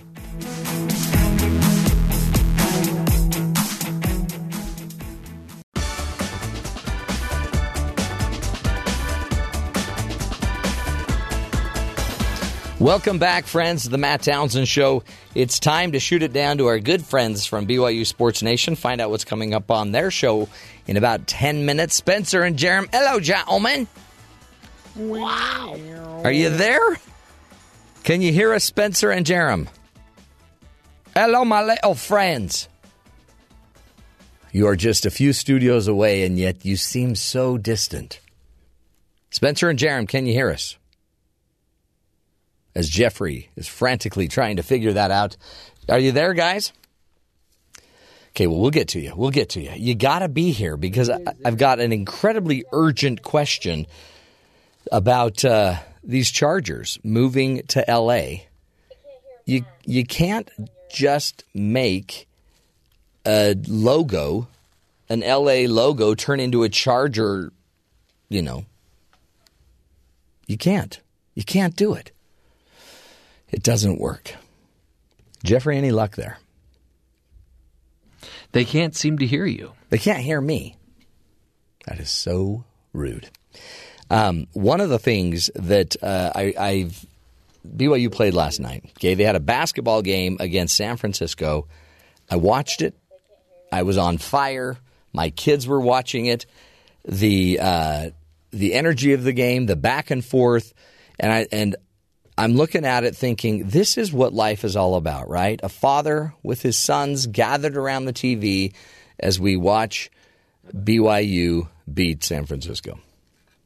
And then I thought to myself, I miss this a lot because BYU is playing a lot of games and I'm not actually catching all of them, which is one of the reasons why you need a little BYU Sports Nation on your side. Uh, Spencer and Jeremy, are you guys there? We are here, Matthew. Hi, Matt. How are you, kids? We weren't purposely ignoring you. No, that's fine. I saw you last night, Spencer, interviewing, doing the sideshow sideshow of the circus. I like that phrase, sideshow. Which part of the sideshow of the circus? I did saw you that. see? I saw the halftime interviews of the coaches. Oh, okay. It was fantastic. What did you think of the line of questioning? I thought the questioning. I thought when you got, I, I was totally with you until you started getting into the Russia discussion. Yeah, that was kind of weird. I thought that was uh-huh. weird at halftime of a basketball game. Yeah, I mean, of all San times to bring head up coach Russia, Kyle Smith. It Yeah. just, I yeah. That was fun. No, it was a good game. What do you think? I mean, you guys, you get to just enjoy that all the time. I was just telling everybody that I had a really cool father son moment with one of my kids watching the game. Oh, nice. It was really great. And then I said, "Hey, there's there's Spencer, and he's talking about Russia. Let's change the channel." and then we watched the Kardashians. Oh, so you improved You the level of programming. Quality content. It was awesome, guys. Okay, first thing I have to ask you about though, um, Chargers. Wow. San Diego. Nope. What is that about? I don't know. I can't get over the fact that Money? that Yeah. whole dynasty, not dynasty, but that whole I don't know what do you what do you call the charge all, A legacy. the, yeah, the legacy. Dispensation. yeah, the dispensation of the San Diego Chargers is over. It's, It's over. weird. I covered the Chargers for three years, part of my professional career, so it's. Are you sad? I, I feel it's weird. Yeah, I. uh, But I totally understand why they moved to Los Angeles. Dean Spanos, Okay, team explain owner, that. I mean, he's getting just hammered by San Diego, by the mayor in San Diego, by all the fans. They tried. I mean, Ah. he, they they could have moved last year to L.A., but he said, "You know what? We're going to give it another year so that we can try and lock in place uh, something that we can work with and build a new stadium in Count San on. Diego." They tried for another year. He delayed what has now become the inevitable. Mhm. I, so I I feel like they tried, and it just they and they need a new stadium. We were Yeah. there, Jarom. Tell everybody how much San Diego needs a new stadium. It's the fastest hunk of junk in the galaxy. Is it falling? Like when you were sitting there, were pieces falling off of the building? It's just so old. It- it's yeah, archaic. It's just bad. It- I, I walked in there and I go, oh my gosh, this is a piece of junk. Really? For real. It- Yeah, it's so- got some prime real estate, right? Absolutely, it does. So if they could just tear it down and build it in the same place. Okay, here's the second question. For what team? I know. I know That's why true. they moved. It stinks though. Their logo is horrible. That's though. the point. Oh, So did did the logo did the logo designers try hard enough? no. Tam- the Tampa Bay Lightning That is tweeted to the LA Dodgers and said, uh, I thought you were going to call me back because it's a combo of the Lightning and Yeah. like Dodgers logo. it's it's path- it's yeah, it's pretty weak. Everybody is trolling the new San Diego Yeah. logo, including the Dallas Stars national hockey team, the National Hockey League team. Okay, so they send the Dallas Cowboys a tweet that is the Cowboys star, but just green color, and said, "Hey, this is our new logo. Is, is that cool with you, Cowboys?" Oh boy, that is it. th- They're not going to live that down. We've seen the L.A. and then like little letters M E, so lame. Yeah. And then like La La Land. La la lane, Lazy. la la lazy, la la lazy designer. Why- I don't know why they needed a new logo. No. Like you're still the Chargers, just keep the same logo. Well, now if you're in LA, if you have a Dodgers cap, you don't need to buy another hat because you've got Double pretty much you're it. That's it. The most popular team in LA in the NFL. Do you know who? it is? That uh, in In LA. in LA, the most popular team in the NFL, the Dodgers. The most popular though- NFL team in LA. Oh, NFL the- team. Oh, I thought you meant yeah. Yeah. Um, Raiders. The still? Raiders is the so they have two they have two teams because they live there. The most, yeah. yeah, Yeah. That's interesting. See, a little ditty that we wouldn't have known about. Uh, guys, what's up on your show in a few minutes? Today's loaded. The real San Francisco treat, Matt. That's what we've got Rice for you. Aroni. BYU dominating the Dons last night. Yeah. Well, one player in particular. They could not stop Mika. Eric Mika. Yeah. He was unbelievable. We'll talk about that. Maybe that was the most impressive thing you saw. That was- We're asking everyone, what is the thing that impressed you most from Cool. last night's game? Are going for two picks. There's Mm. been a uh, swing of sorts. Uh, we'll get to that. Plus, uh, decent NFL tight end Dennis Pitta uh, will join the program as well as Average. Oh boy. average to solid tight end Dennis Pitta. Uh, there's a lot of history there between uh, the You show guys, and you guys fight a lot, yeah. including the IMDb page. So a lot to talk about. BYU football adds ten players. Yeah. Uh, to the roster, we'll tell you the three impact players we see out of this group. They're in school now. They're here. Cool They're back. show. Cool show. I hope you guys live through the Pitta moment. Oh, yeah. That'll be great. I We can't always wait do. for it. Okay, knock you them dead. handle it two on one. Knock them dead. Just don't get knocked dead. Okay, sounds good. Thanks, gents. Peace out. Have a good show. Yeah, man, they take on Pitta. You don't take on Pitta. Pitta takes you on. Excuse me. That got crazy right there. Hey, um, listen to this. A woman gives birth during an auto shop oil change. That's going to cost her. You didn't tell us you were going to give birth, lady. Uh, some auto shops offer a 10 minute oil change service. That still would not have been uh, enough time because it only took uh, seven minutes for this woman to give birth while uh, her car oil was being changed um, in her husband's pickup. So, you know, once the car is on the rack and your wife starts getting having a baby, you got to choose. And they didn't apparently choose fast enough. Amanda Sherman, 24, gave birth when she went to the restroom. I went to the restroom and then, I don't know, I was all of a sudden holding her, Sherman said, adding that she felt a little pain or contractions. I hollered for help, and some woman who happened to be registered nurse came through the door. The nurse was another customer waiting for her car. Adam Sherman, meanwhile, uh, was on the phone with a 911 dispatcher who talked him through the process of tying off the baby's umbilical cord with his bootlace before an ambulance took his wife and daughter, 7 pound, 12 ounce Heather Lynn, to the hospital. That is a miracle. And a free oil change for the entire year. Thanks to Heather Lynn. Hey, as you know, too, we like to end with a hero story. This is the story I was trying to tell earlier for crying out loud. A surgeon stitches up a patient's stuffed animal. Listen to this. When a boy in Minnesota needed surgery, his stuffed friend also got a little work done. In Milwaukee, listen to this. A doctor at the Children's Hospital of Wisconsin is getting a lot of attention for performing surgery on a stuffed animal.